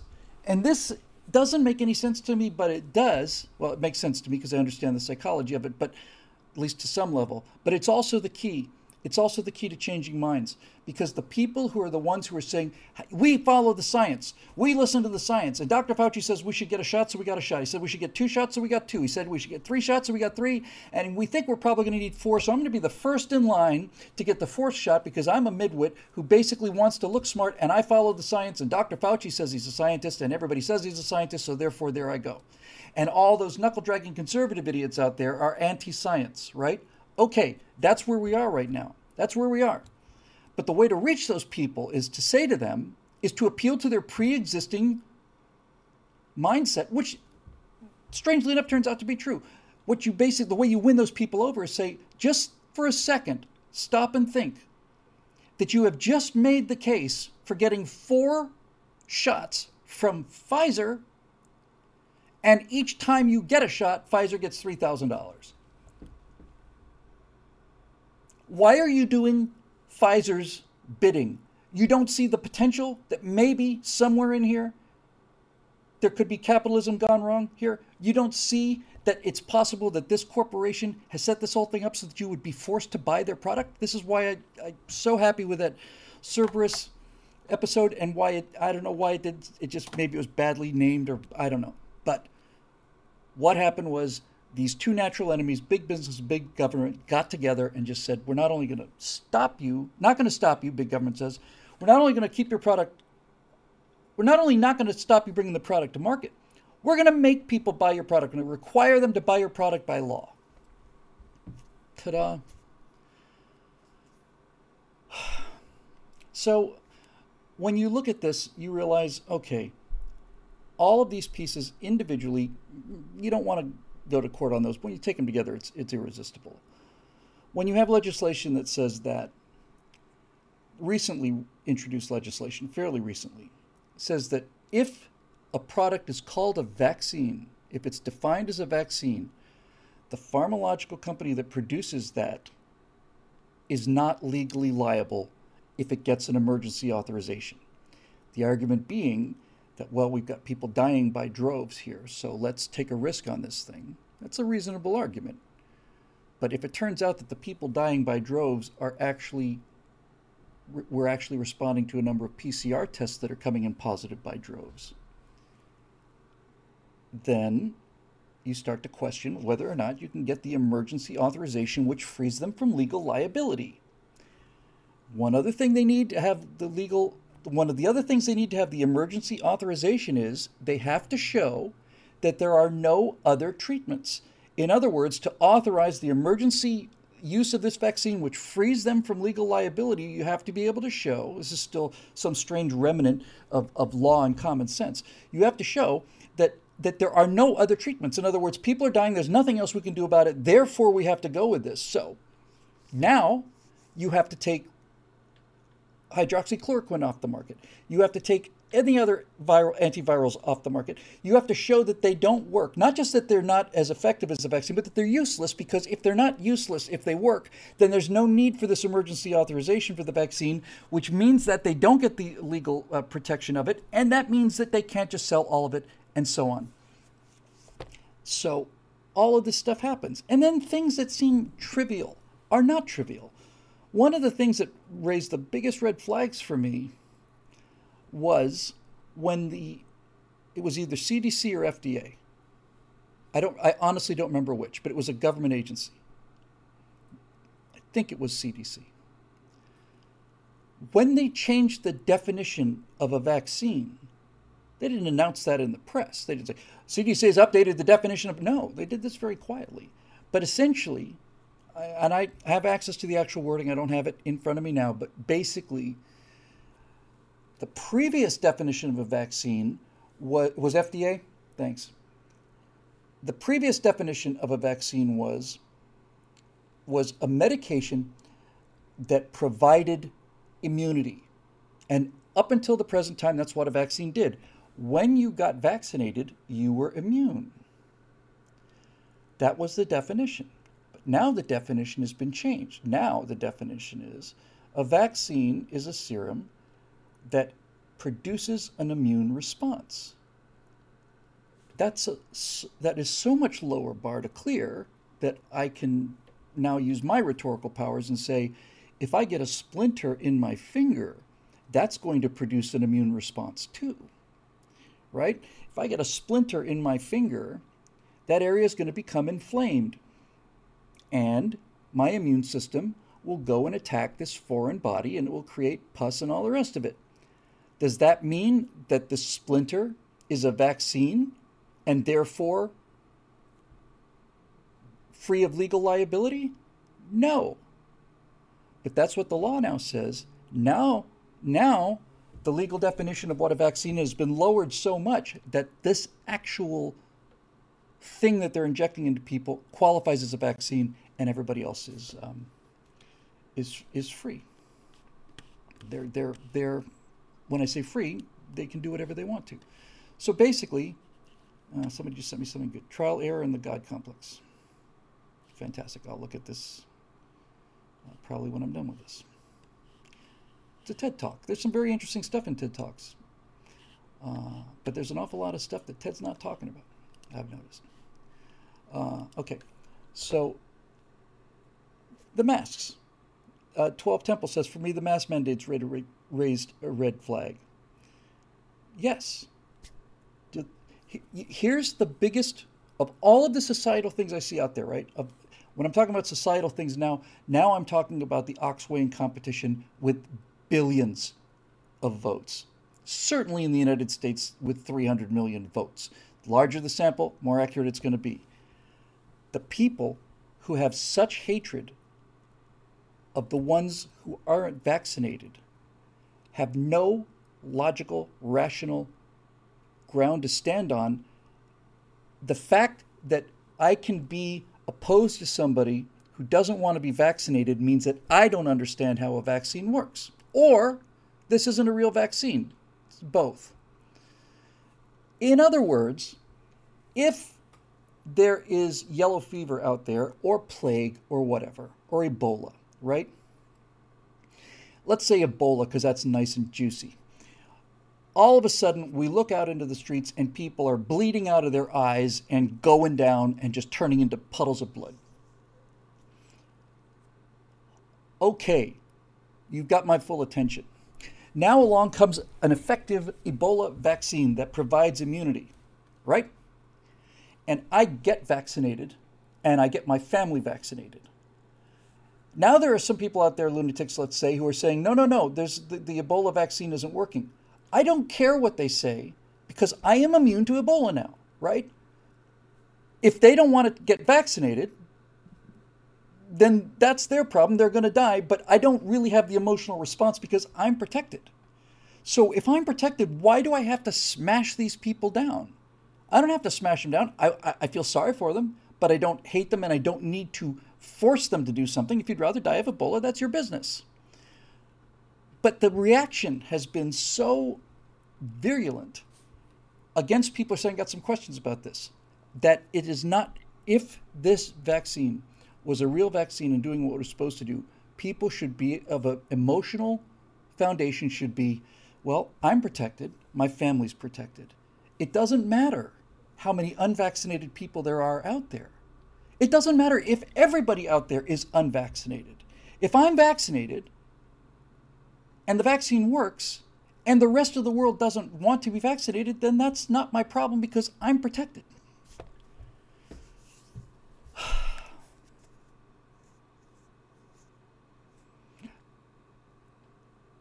You see people out there saying, I hope that these people who are not vaccinated or against this COVID vaccine, I hope they die. I hope they get cancer and die. What's driving that? What's when you ask them what's driving that, they'll say they're making other people sick. How can they be making other people sick if they're unvaccinated? If you're vaccinated, you're protected, right? And if everybody is vaccinated, or most everybody is vaccinated, then then then they have no effect on you.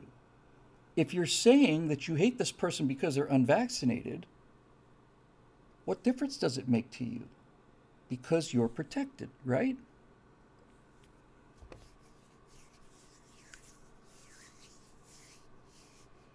That's an interesting statement. Again, sorry about the pale green here. Edward Smith, 01. Those people have been self hazed. No one hazes as viciously as someone who has been hazed. Yes. And I think Terracin is really on it. I, I did something on this too called coerced cowardice. Uh, they're jealous of people who are less afraid than they are. That's it. And since we're on a real epic thing and haven't gotten any questions, then we won't. Now get your get your uh, shot glasses out. Now we come back to RK. Right now we come back to RK. It's been a long time since I talked about RK. Many of the people watching this will not have been here through the entire year that I talked about nothing else other than RK, which is why it's a drinking game. But what the pandemic has done is it's shown the difference between people who are capable of assessing their own risk and are confident in their ability to assess, to assess risk. Those are K type people like wolves. They have a strategy for survival, genetically selected strategy for survival that consists of quality, meaning that a long training period for their young, because a K selected survival strategy is a survival strategy of, of you can almost say environmental mastery. K species have to be good at it wolves have to be good at being wolves and they have to spend a lot of time raising wolves and have to have all of these interpersonal connections because there's not much food around and if you're not a good wolf you'll die. R our reproductive based uh, strategy for for uh, for survival and people who are attracted to an R based psychology are people who believe in essentially mass reaction to things. There's endless supply of food, meaning there's an endless supply of health, meaning that that the, the people who are who are doing the somebody else has got this under control. I'm just going to go back to eating clover. Right? It's it's a long, long, long story, but that's basically how it works. What I'm what I'm determined what I'm determining and what I'm seeing after two years is that the people who are resistant to this enormous lie are the ones who are K type personalities who accept responsibility for their own lives. And I can turn this into the simplest way to explain this is my personal reaction, my personal emotional reaction to this. Here's a new virus. Uh oh. I saw all these movies, not to mention plenty of zombie apocalypse movies, and this is a genuine fear. I read The Hot Zone. I know what Ebola does to people. I know what, what is capable of coming into the world, and especially of how fast it can spread through modern transportation and, and our interconnected global society. So when I first heard that there was a new virus out there that people were dropping dead from, it got my full attention. Yeah, Andromeda Strain, exactly. David that movie scared the the original Andromeda Strain actually holds up very, very, very well. Um, okay, so now it's out there. Months go by, people talking about it. It's getting more and more on the consciousness. Democrats are saying, no, no, no, don't let this, don't let this um, uh, virus bother you. Go on to Chinatown, have a good time. Okay. I remember this as clear as day. The first recorded fatality from COVID 19 has been recorded in the United States. Okay. I want to know about that person. I don't remember the details, but it was something along the lines of a 63 year old person who's had something like emphysema, something like this, right?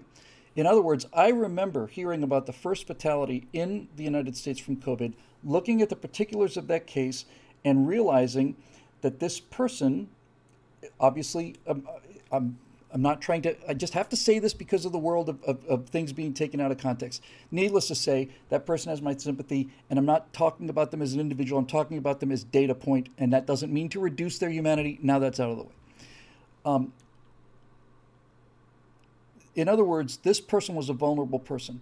And as we start getting the data who's actually dying, what I'm seeing is is that the people who are dying, all of them have some major comorbidity, something that has predisposed them to being at risk for this. This is the very, very early days. And then as the, as the data started to come in, I started looking for how many fully healthy people are dying from this, and I couldn't find anybody at all. Okay. Now, as a person who, who, who likes to think for himself, I'm looking at this with a sense of relief, personal relief. I had two family members who were at risk, and I'm concerned about them. But I'm also looking at how many health. Uh, Be, let's not let's not mince words, right? And let's just cut to the chase here. How many 61 year old healthy males are dying of this? None. Okay. This is how I approached this pandemic. I don't apologize for it because that's a rational response. Here comes a new disease. How many people exactly like me are dying from this? None. I'm relieved to hear that. Now, there are people that I know and love who are dying from this, similar to the people that are dying from this. Okay.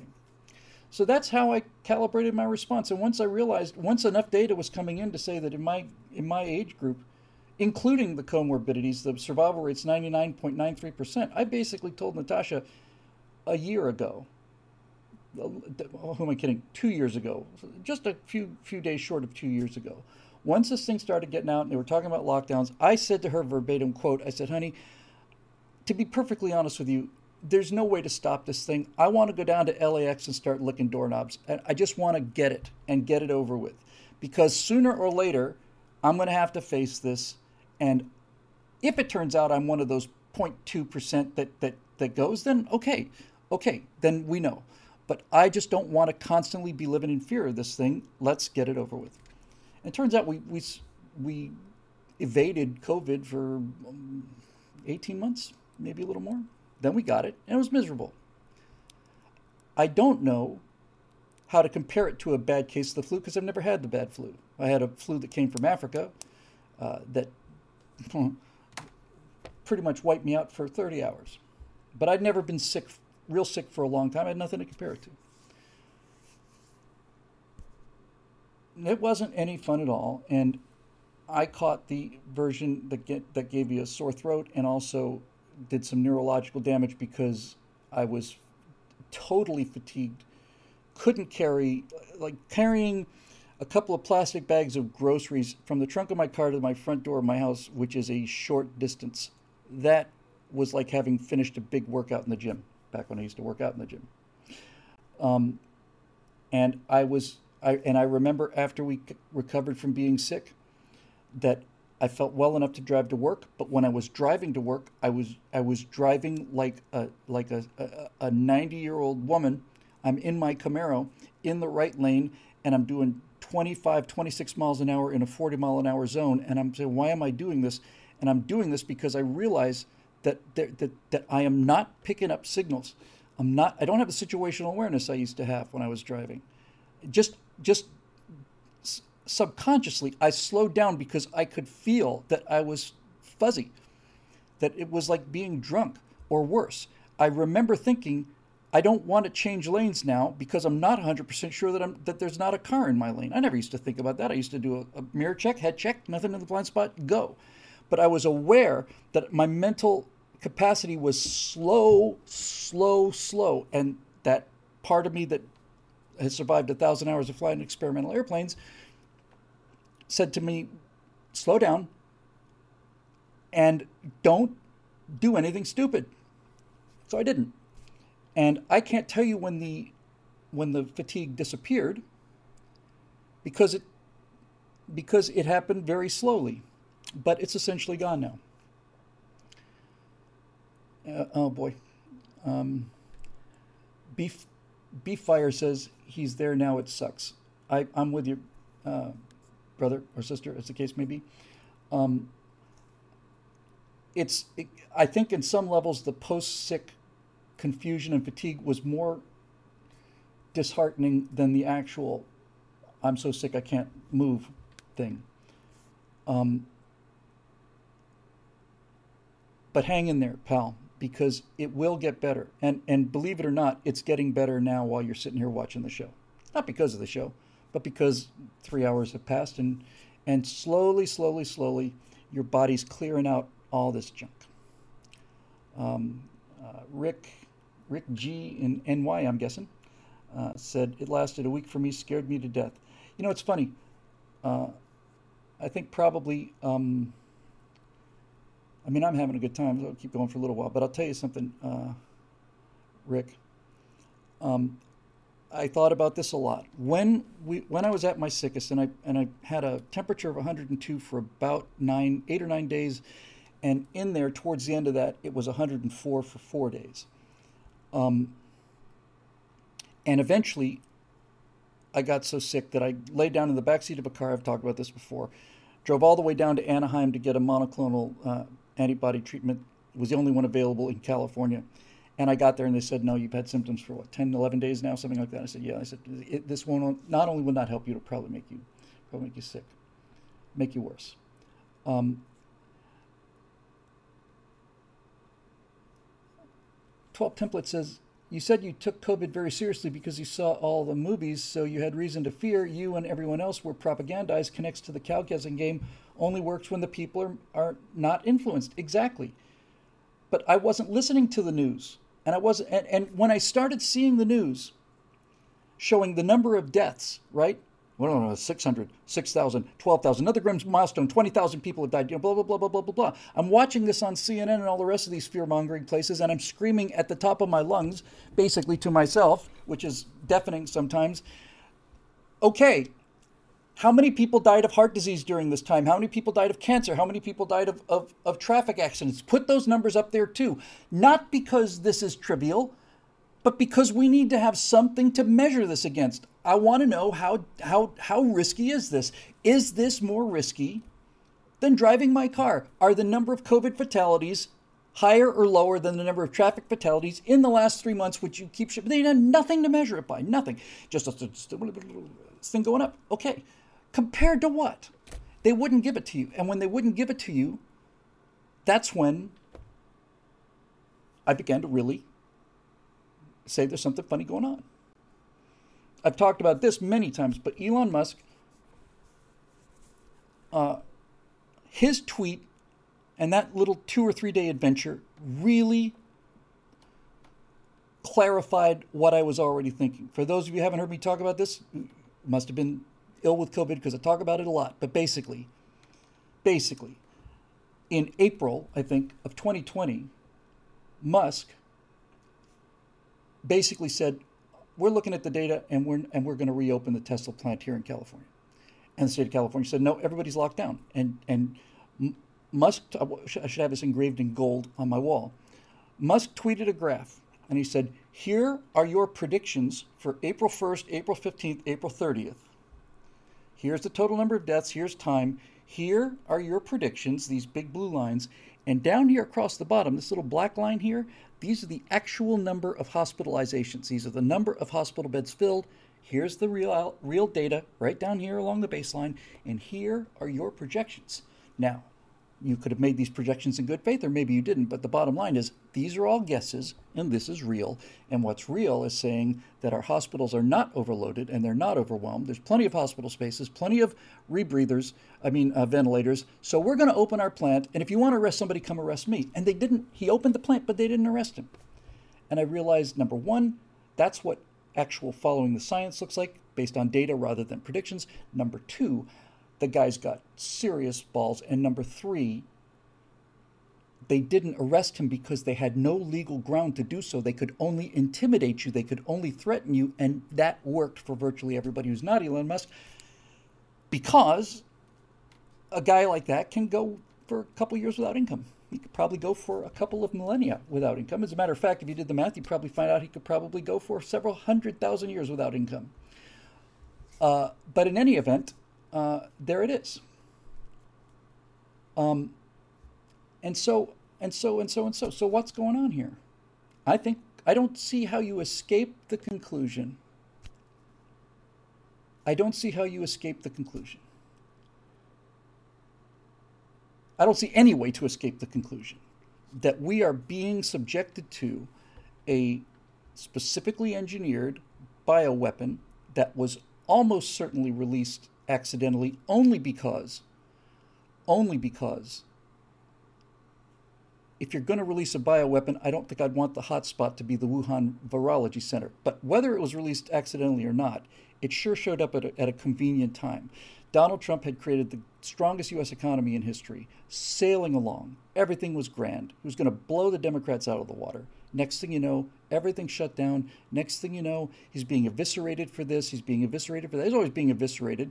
All of these Russia collusion things are increasing, and then the media starts not only producing this narrative, hydroxychloroquine. Donald Trump killed two people because he recommended that they drink an aquarium cleaner. Remember that?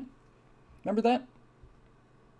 Well, those people that told that story, whether they knew it or not, are responsible for the deaths of millions of people in the world. Millions of people have died, millions and millions of people have died, more of them die every day because they are in hospitals being given the one drug that will kill them instead of the several drugs that could save them. They are being perpetually not just they're not just being misdiagnosed, they're being maldiagnosed. They are being murdered. And and that's the truth of it. That's the truth of it. And I know some people think that's nuts.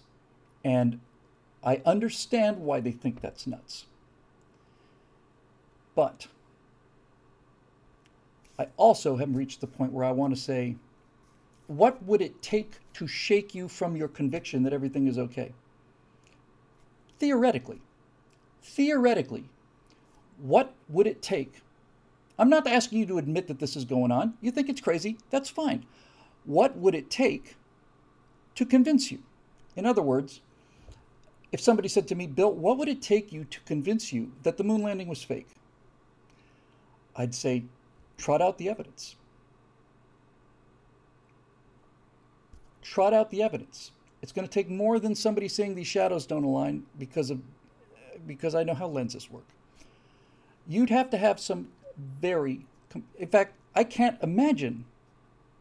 In fact, the only evidence I could imagine, even theoretically, that the moon landing was fake would be if they built a soundstage on the moon or in space. Right? The reason I can't imagine the, the evidence that would be needed to convince me that the moon landing was a fake is because the moon landing evidence is so strong that the evidence to refute it is inconceivable. But nevertheless, there you go. So, what would it take to convince you? I suppose what it would take would be to take me into, even that wouldn't do it. I was going to say, take me into a studio big enough for me to drive a rover around, you know, essentially an infinitely large vacuum filled, uh, an infinitely, infinitely large vacuum soundstage. And even that wouldn't convince me because then why do you need the Saturn V's? In other words, if you're going to build a rocket that's going to take 75, uh, who am I kidding? 93% of the total energy to go to the moon just to get this thing into Earth orbit, and you built that and it launched and they launched 12 of them or whatever, and I saw one of them with my own eyes, then there's no, then there's no argument. It's done. It's over. You lose. Yeah, I said vacuum filled, and then I realized it's kind of not really. Somebody says somebody's vac. This is filled with a vacuum. You don't really get the whole vacuum thing really exactly, do you? Um, as a very rapid and extraordinarily uh, uh, Roy Hamill.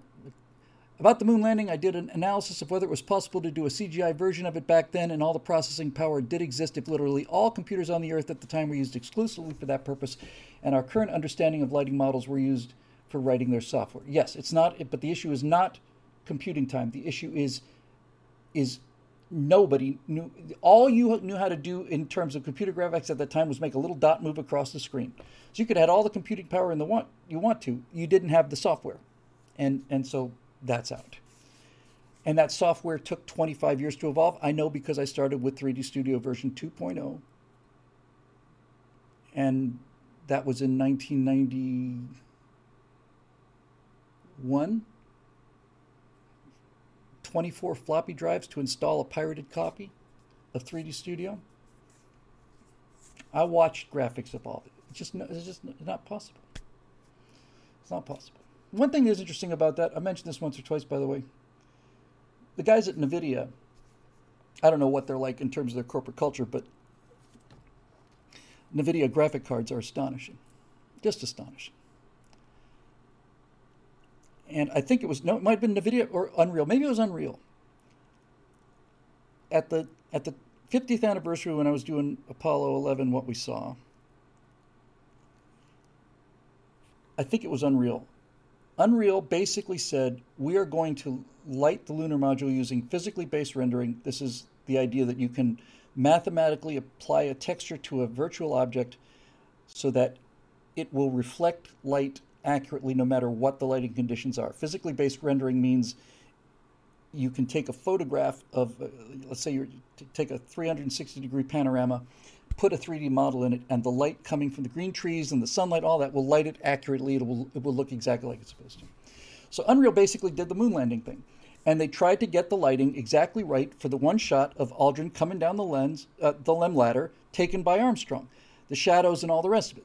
So people are saying, oh, you, you know, it's, it's space is no atmosphere, so there wouldn't be any fill light. We'd have black and white shadows, and therefore the moon landing is fake. So they show you without the surface of the moon. Here's the single point of light from the sun. Here's the lunar module. Yes, absolutely. The lunar module, black as coal on the dark side, nothing there. And then they add the lunar surface, which is a giant reflector, which reflects light back on it. And I say, oh, look at that. But what really intrigued me about this was they said, we, we got the moon texture right, we got everything right, and we, and we got Armstrong, and it was very, very close. Very close. But it wasn't exactly matching, and we didn't know why. And they said the reason it didn't match perfectly was we hadn't accounted for Armstrong. I talked about this before, and I know I've got it on my desktop because I saw it just a moment ago. Yes, the moon's surface is reflecting light, but Armstrong is in a white spacesuit and he's reflecting light onto, onto Aldrin and the LEM as well. So then they modeled Armstrong, put him into the scene, and then when the reflected light off of Armstrong also lit the back of the LEM, then it was perfect. People don't realize, it's just one of my things I just really love because um, because I had heard of this. I'd known this since I was working in the planetarium when I was, I, I knew this when I was 14. I knew that the moon is actually exceedingly dark. We look at a full moon, wow, it's so bright. It's actually as dark as, as asphalt. The moon is about as bright as, as, as asphalt. It's astonishingly dark. And I've known that, but I haven't been able to feel it because it's just something I knew, it wasn't something I saw. And then they took this picture, which may have come from New Horizons, I don't remember which, but this is a picture of the Earth and Moon. Coincidentally, the relative sizes are very close. So the spaceship is way out here, Moon is, is closer, here's the Earth, but that's not what's interesting about this picture. What's interesting about this picture is it's exposed for the Earth, and this is the relative brightness of the Moon relative to the Earth.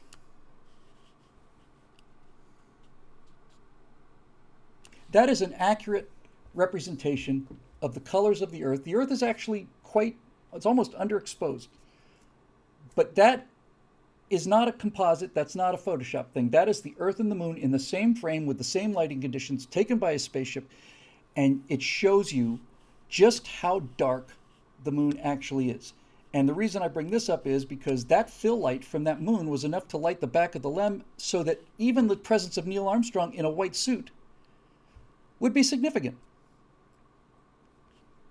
pretty cool. Anyway, so uh, yeah, there's a there's a heck of a show that we've uh, that we've done here today. Um, I um, can uh, come on, I can um, link. To, I'm not going to do it yet. I'll do it, but I won't do it yet. Uh, link to this thing, this grand jury thing, because it is. It's it's it's five sessions that are five hours each, and you have to listen to it the way I'm listening to it, which is while I'm driving. In other words, if you, I, don't, I don't think you can listen to it as if you were listening to it. You have to just soak it up, and in most cases, you get to the point where you realize, wow, that person just talked for an hour and a half, and they they made two good points that I could cover in 30 seconds. But the two doctors, the one from Texas showing the, the toxicity results, and the one, um, and the one uh, from the doctor in South Africa who who basically figured out what's going on based on what the evidence was. We give them this. Did they respond? Yes. I think it might be an allergic reaction. Let's give them antihistamines. 90 minutes later, they're from 82% oxygen to 98% oxygen. That's weighing the ox.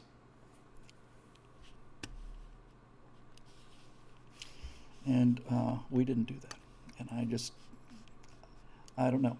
The thing that scares me the most by far about the pandemic is how many people went along with it and how easily we did. That's and in fact that's what they said during the grand jury. That's a scary thing. Um,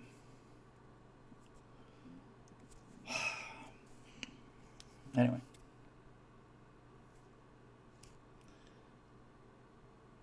Ask us about asking the ox what its weight is.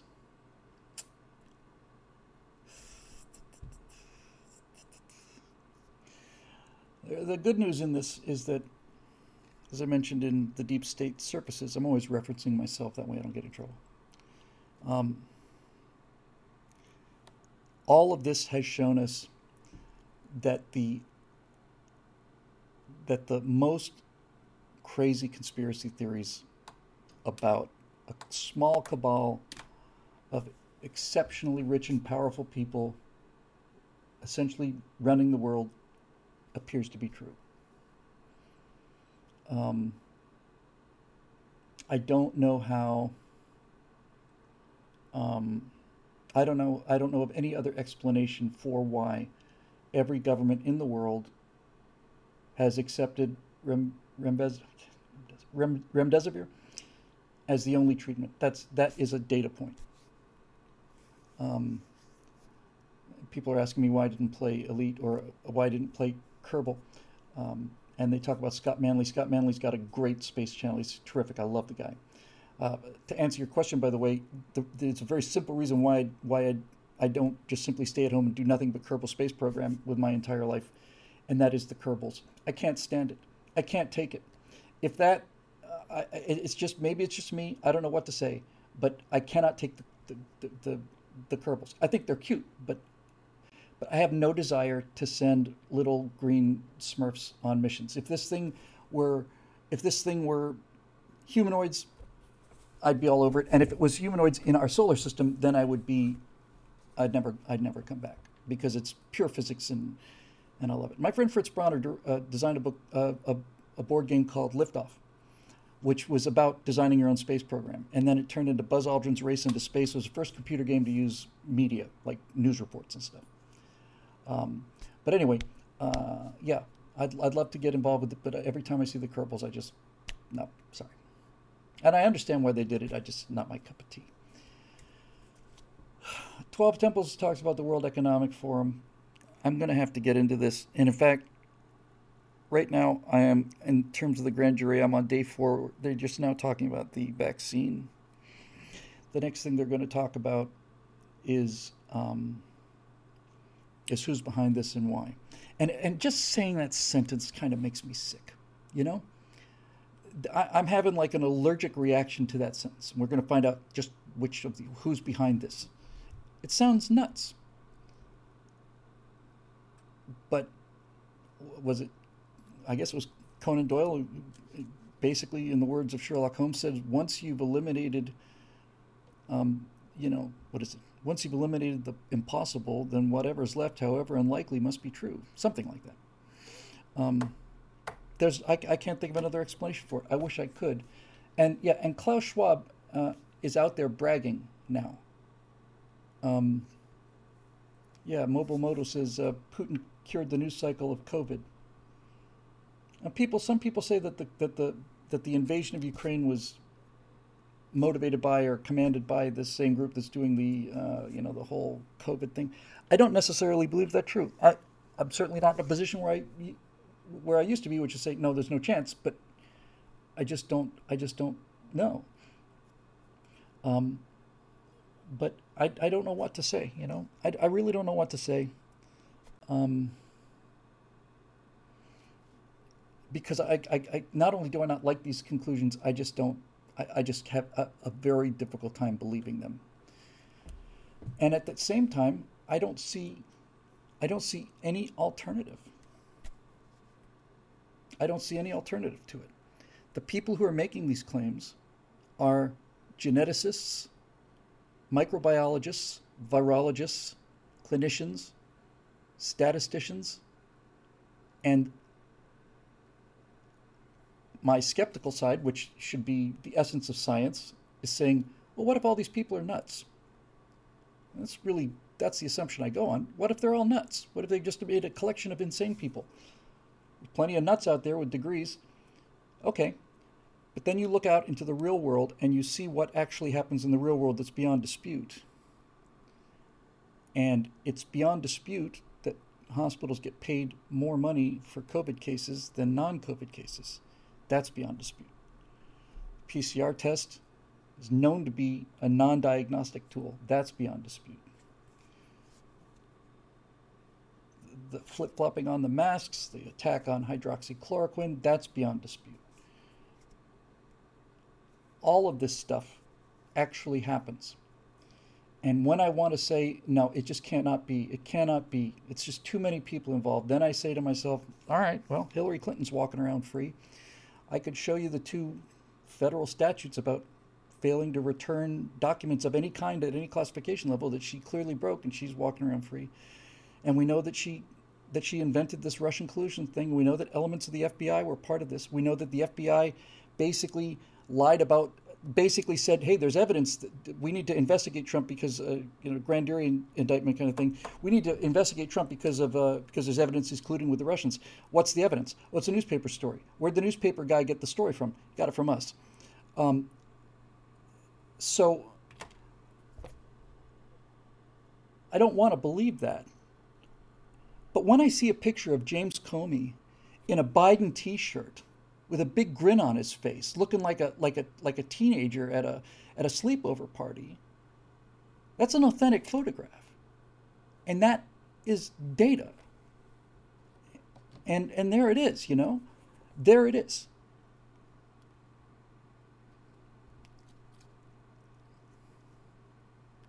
Do you know about the man who invented the PCR test, Kary Mullis, who died in August of 2019? I only know about the guy who developed the COVID PCR test. I don't know if he's the guy who developed the original PCR technology. Um,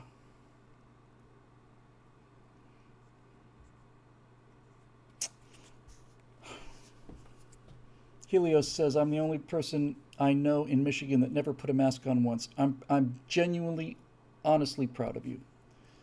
Um, so, look, I think this is I think this is what's going on. I think, I think that, I think that the elites of the world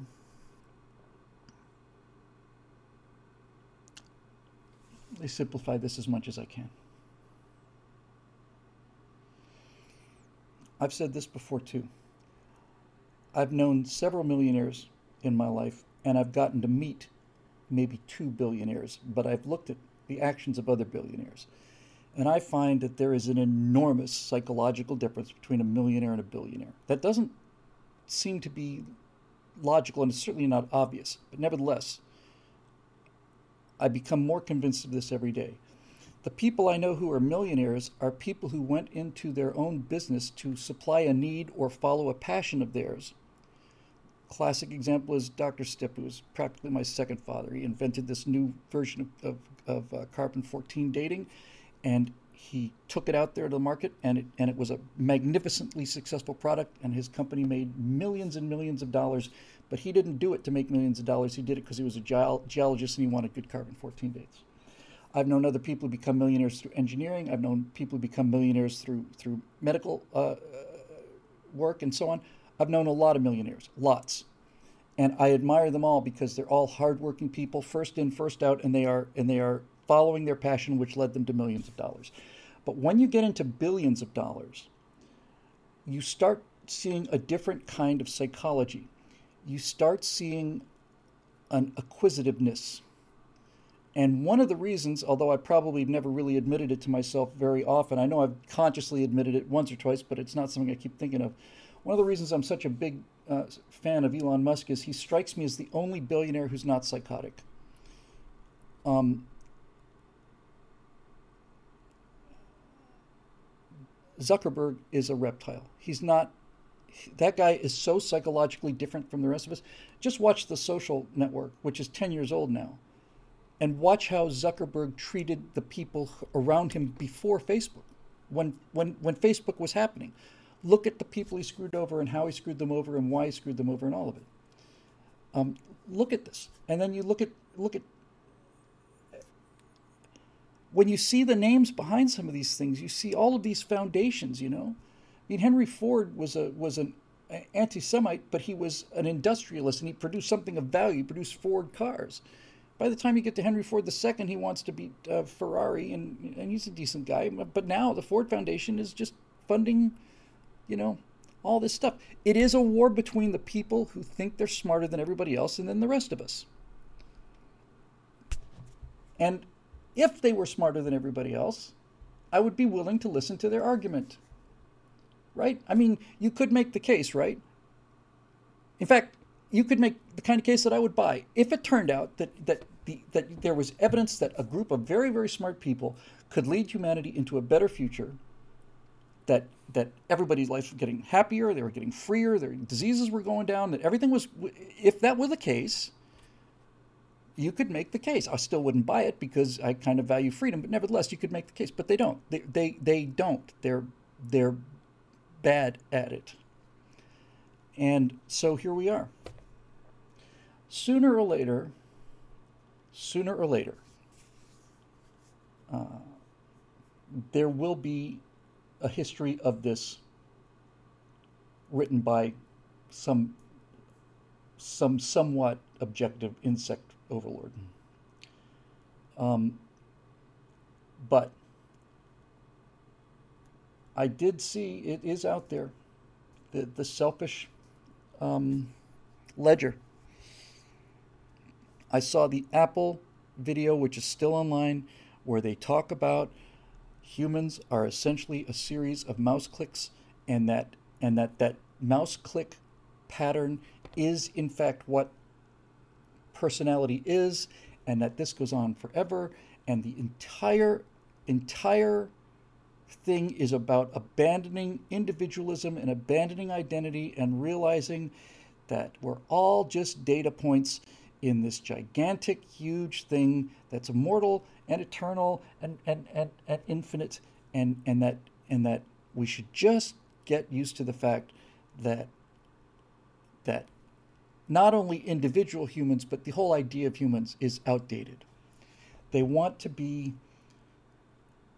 they want to be the gods of the, of the new of the it's not even the new world order see because when you really get down to what i think these people this is me speculating this, the other stuff i've got evidence for but me speculating is i believe that all of these people have been convinced that and and with with plenty of evidence by the way that technologically immortality is achievable uh, or very close to being achievable and I believe that the reason that they're ready to throw all of humanity under the bus is because they, they despise humanity.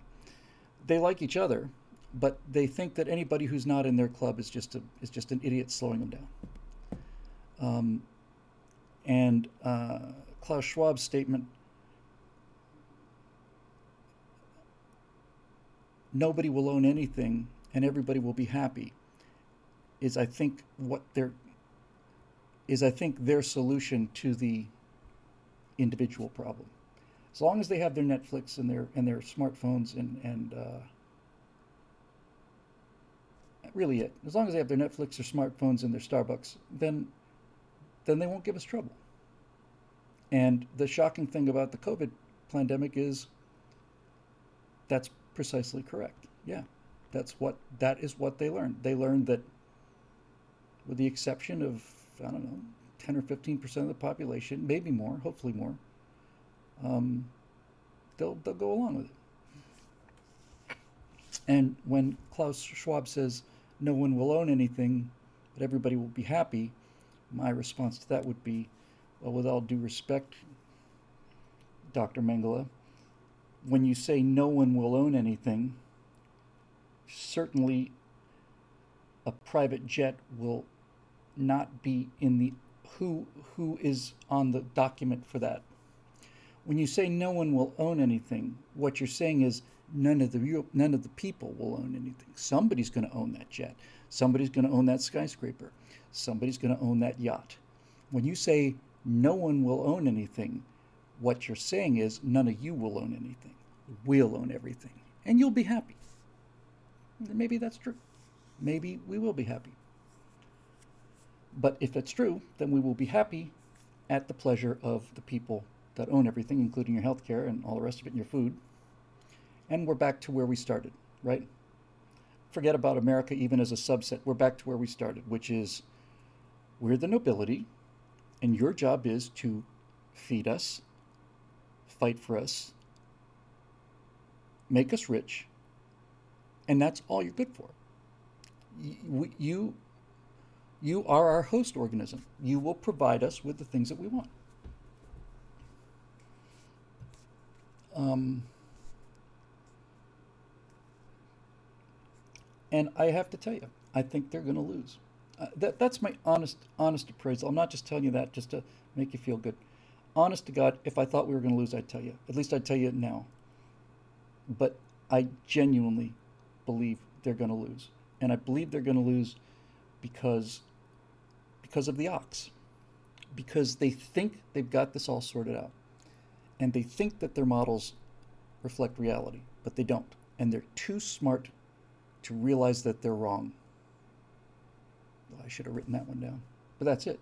They're too smart to realize that they're wrong. Um, and all around the world, all around the world, we're seeing examples of these leaders going to war against their own people. 80 million votes for Joe Biden. Stop counting in the middle of the night. Wake up to find this thing. Nobody knows how to question these things when we saw the you know the, the thing we're talking about, right? Here, here's here's Trump and here's Biden, right? And then at two o'clock in the morning, quick, Biden goes up here, and there they are, right? That's a graph that came out of five different states. When somebody had the audacity to question this, one of the people responsible for it said that was a data input error. Really? Yeah, they input the wrong number. It was it was ten times higher than it should have been. That's what explains that little jump there. Was, was a data input error. We've corrected that. I have two questions. Number one, I have three questions. Number one, are you telling me that the future of the country is dependent on one person's ability to correctly enter a string of numbers into a computer? Is that what you're telling me? Because I don't have confidence in that system. More importantly,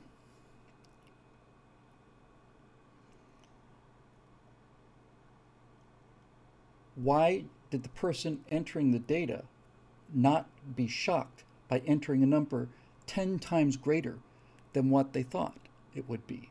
If you've got a precinct with 40,000 votes and you enter 380,000 votes for Joe Biden, that should be something that you should correct. But much more importantly, much, much, much, much, much more importantly is the fundamental question that I never heard one person ask.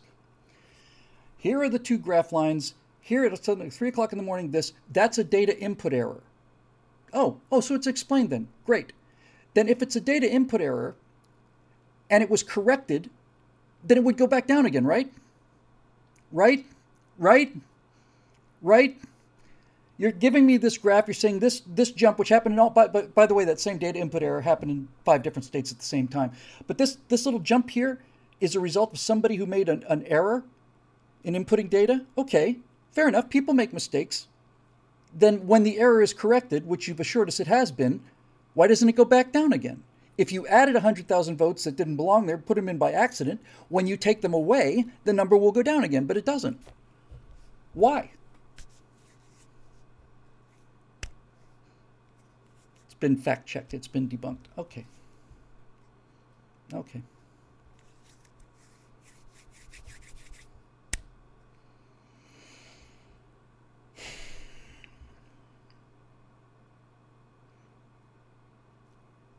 I'm confident because because I'm confident because the smart people are not nearly as smart as they think they am.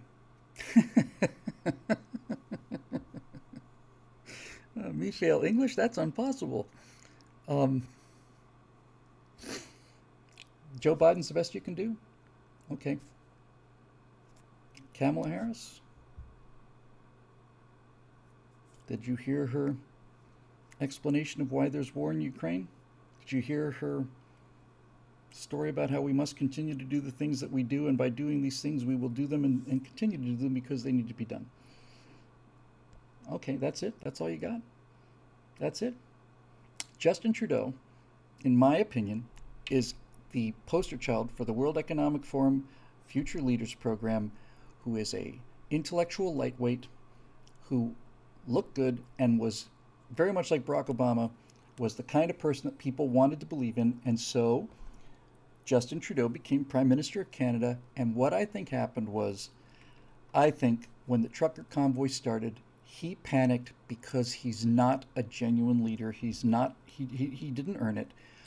I think that all of these people behind this thing looked at what Trudeau did and said, You panicked, you moron. You know, we need to get somebody in here who's got a little more, who's not so excitable. You've just you've just revealed our hand. You've just shown everybody, moron. I think he just I think he was just I think he was just you know boom, boom.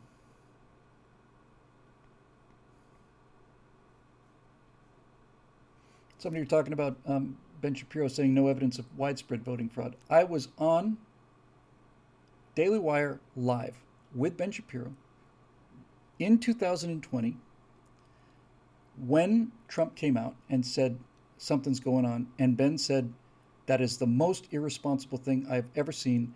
The, the president Donald Trump has no evidence that that there's anything uh, uh, improper going on. And I turned to him in real time and said, Ben, they've stopped counting in five states. That's the evidence. That has never happened before. It's so it's so in front of your nose, you're looking for photographic evidence of somebody wiping out ballots. Five states have stopped counting, them. Right? They did, right? Yes.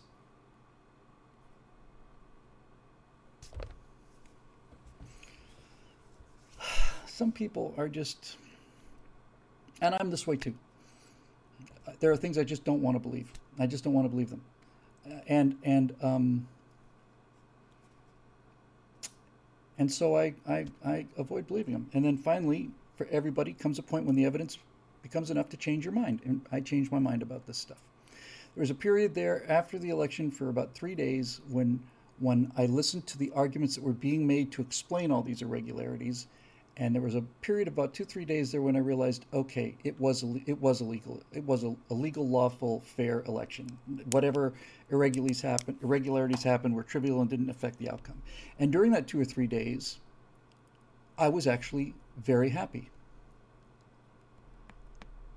I was happy that I was wrong. I was happy.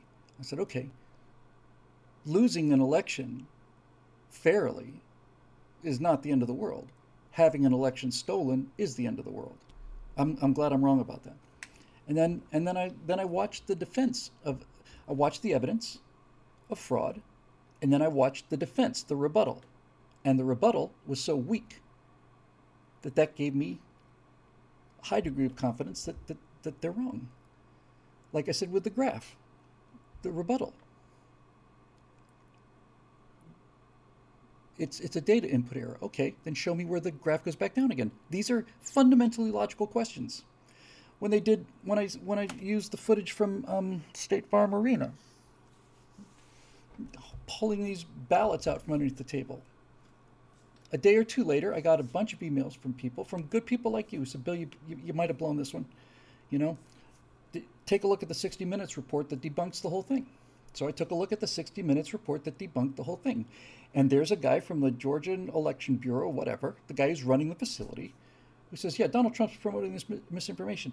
Look, we stored the ballots under there, and you can see here, if you back up the tape, you can see that they're sealing these ballots, that they're being sealed with the presence of observers. And we're just storing them there until, until we recount tomorrow. It's, you can see them being sealed. And then the 60 minute guy goes, Oh, yeah, you're right. They are being sealed, and there are people there. I guess this whole thing is, is, a, is a lie. Yeah.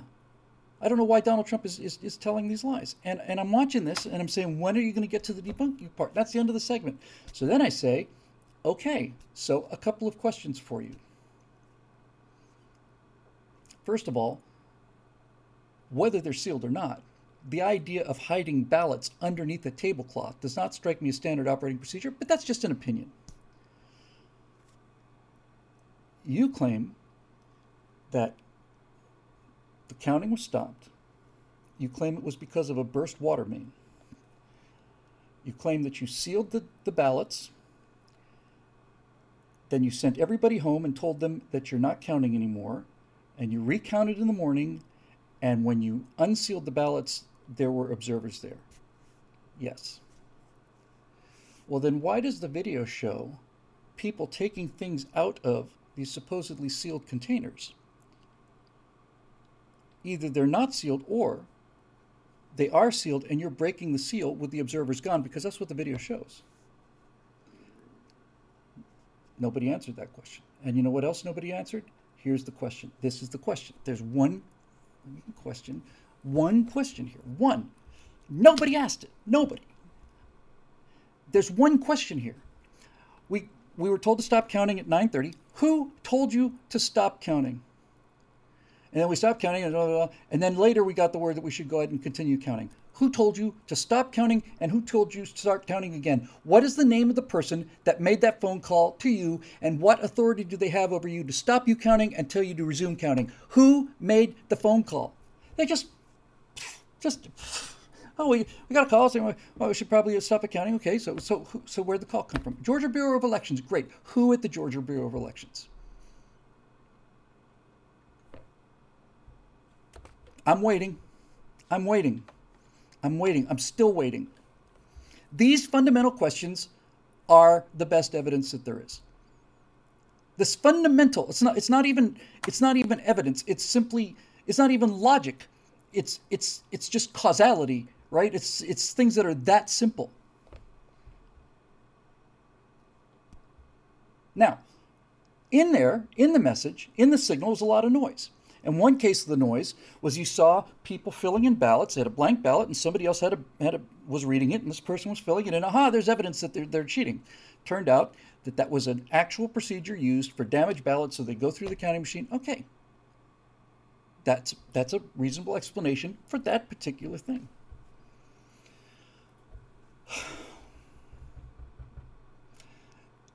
The best evidence that I heard is the simplest evidence.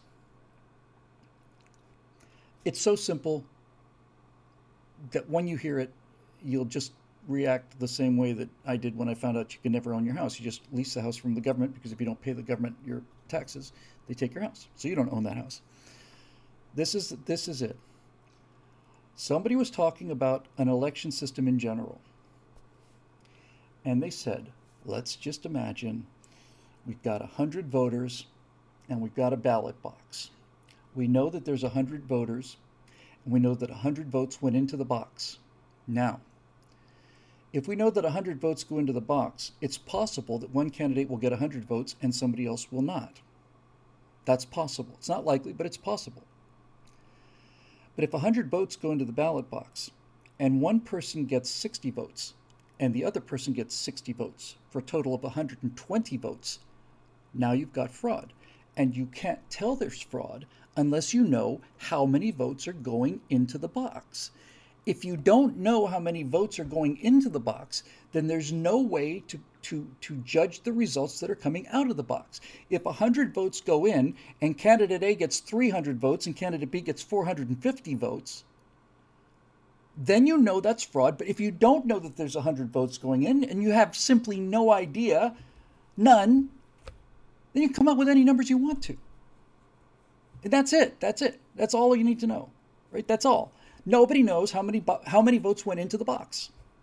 Nobody. Nobody can answer that question.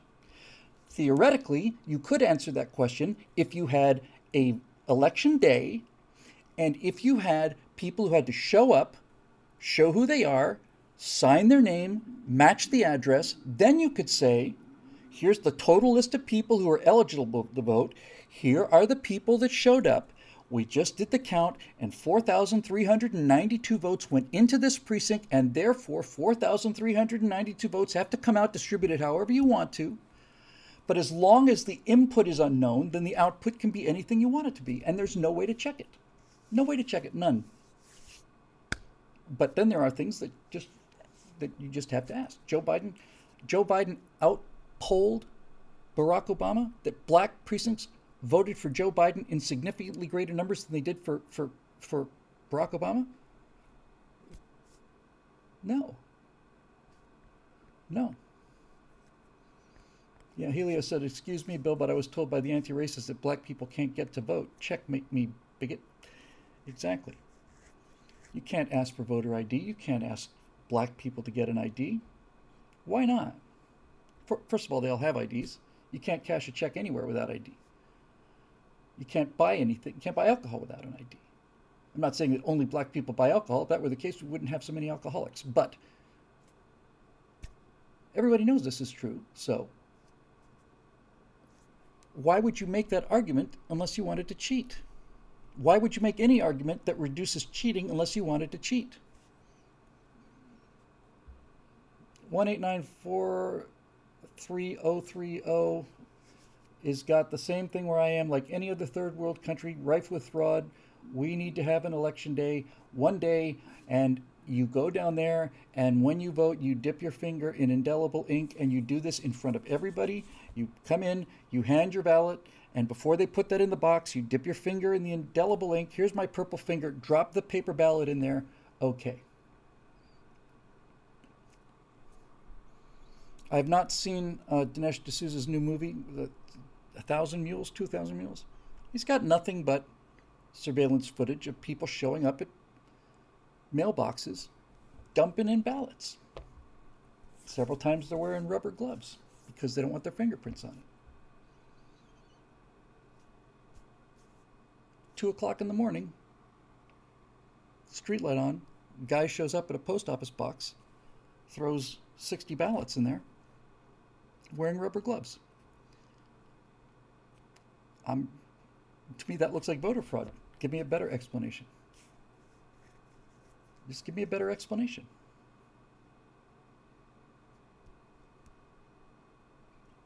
You can't do it. You can't do it. And and so when people say, "Show me, show me somebody faking a, a ballot," well, I've heard a number of cases where ballots appeared and they were all filled out the same and nothing down the ticket either. Just President Joe Biden, President Joe Biden, nothing down the ticket because that takes more time. now, if it turns out that all these accusations are false, then it should be able to you should be able to clearly debunk them. I can clearly anybody tells me the moon landing is false, I can provide evidence that it's true. All of these claims about the election integrity, if they're false, then somebody should be able to provide evidence that they're true. And when they attempted to do that, like on the 60 Minutes piece, the logical holes in their defense is not only a failure to defend it, it's evidence that they're lying. Because when somebody has to put up a weak rebuttal to something, that means that they don't have enough evidence to put up a strong rebuttal to something. This is what this is what debate taught me. Right? This is how you think about things. If I say something appears to be true and you say no it's not, I say okay, tell me why it's not and then you tell me why it's not and your explanation for why it's not is weak. Then that's telling me that it must be true because if it weren't, you would have a much stronger response.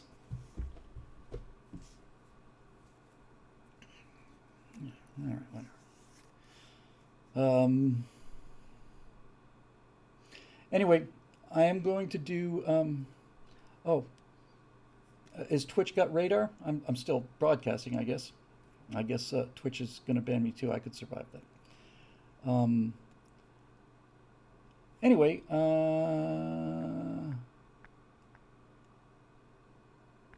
I've got the original, so we'll put it on Rumble, and we'll um, we'll do something else. Matter of fact, stick around because here's what I'm going to do.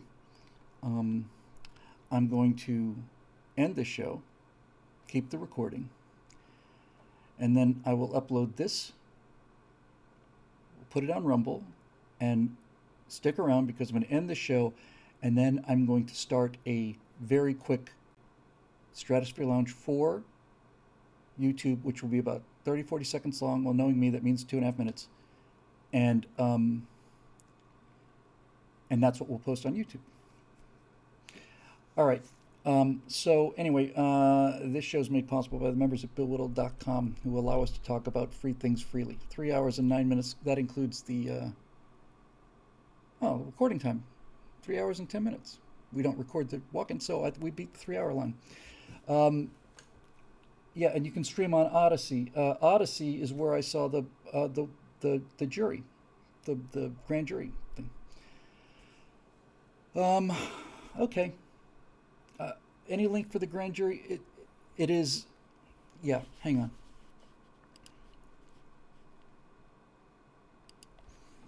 I'm pretty sure it's. I'll just double check it. G R A. Let me check it. N D dash J U R Y dot net.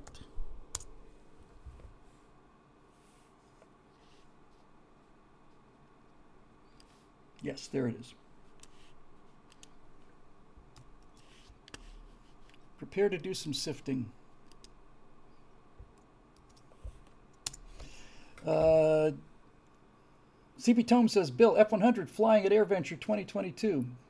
I think I saw one a couple years ago. I was last there 2015.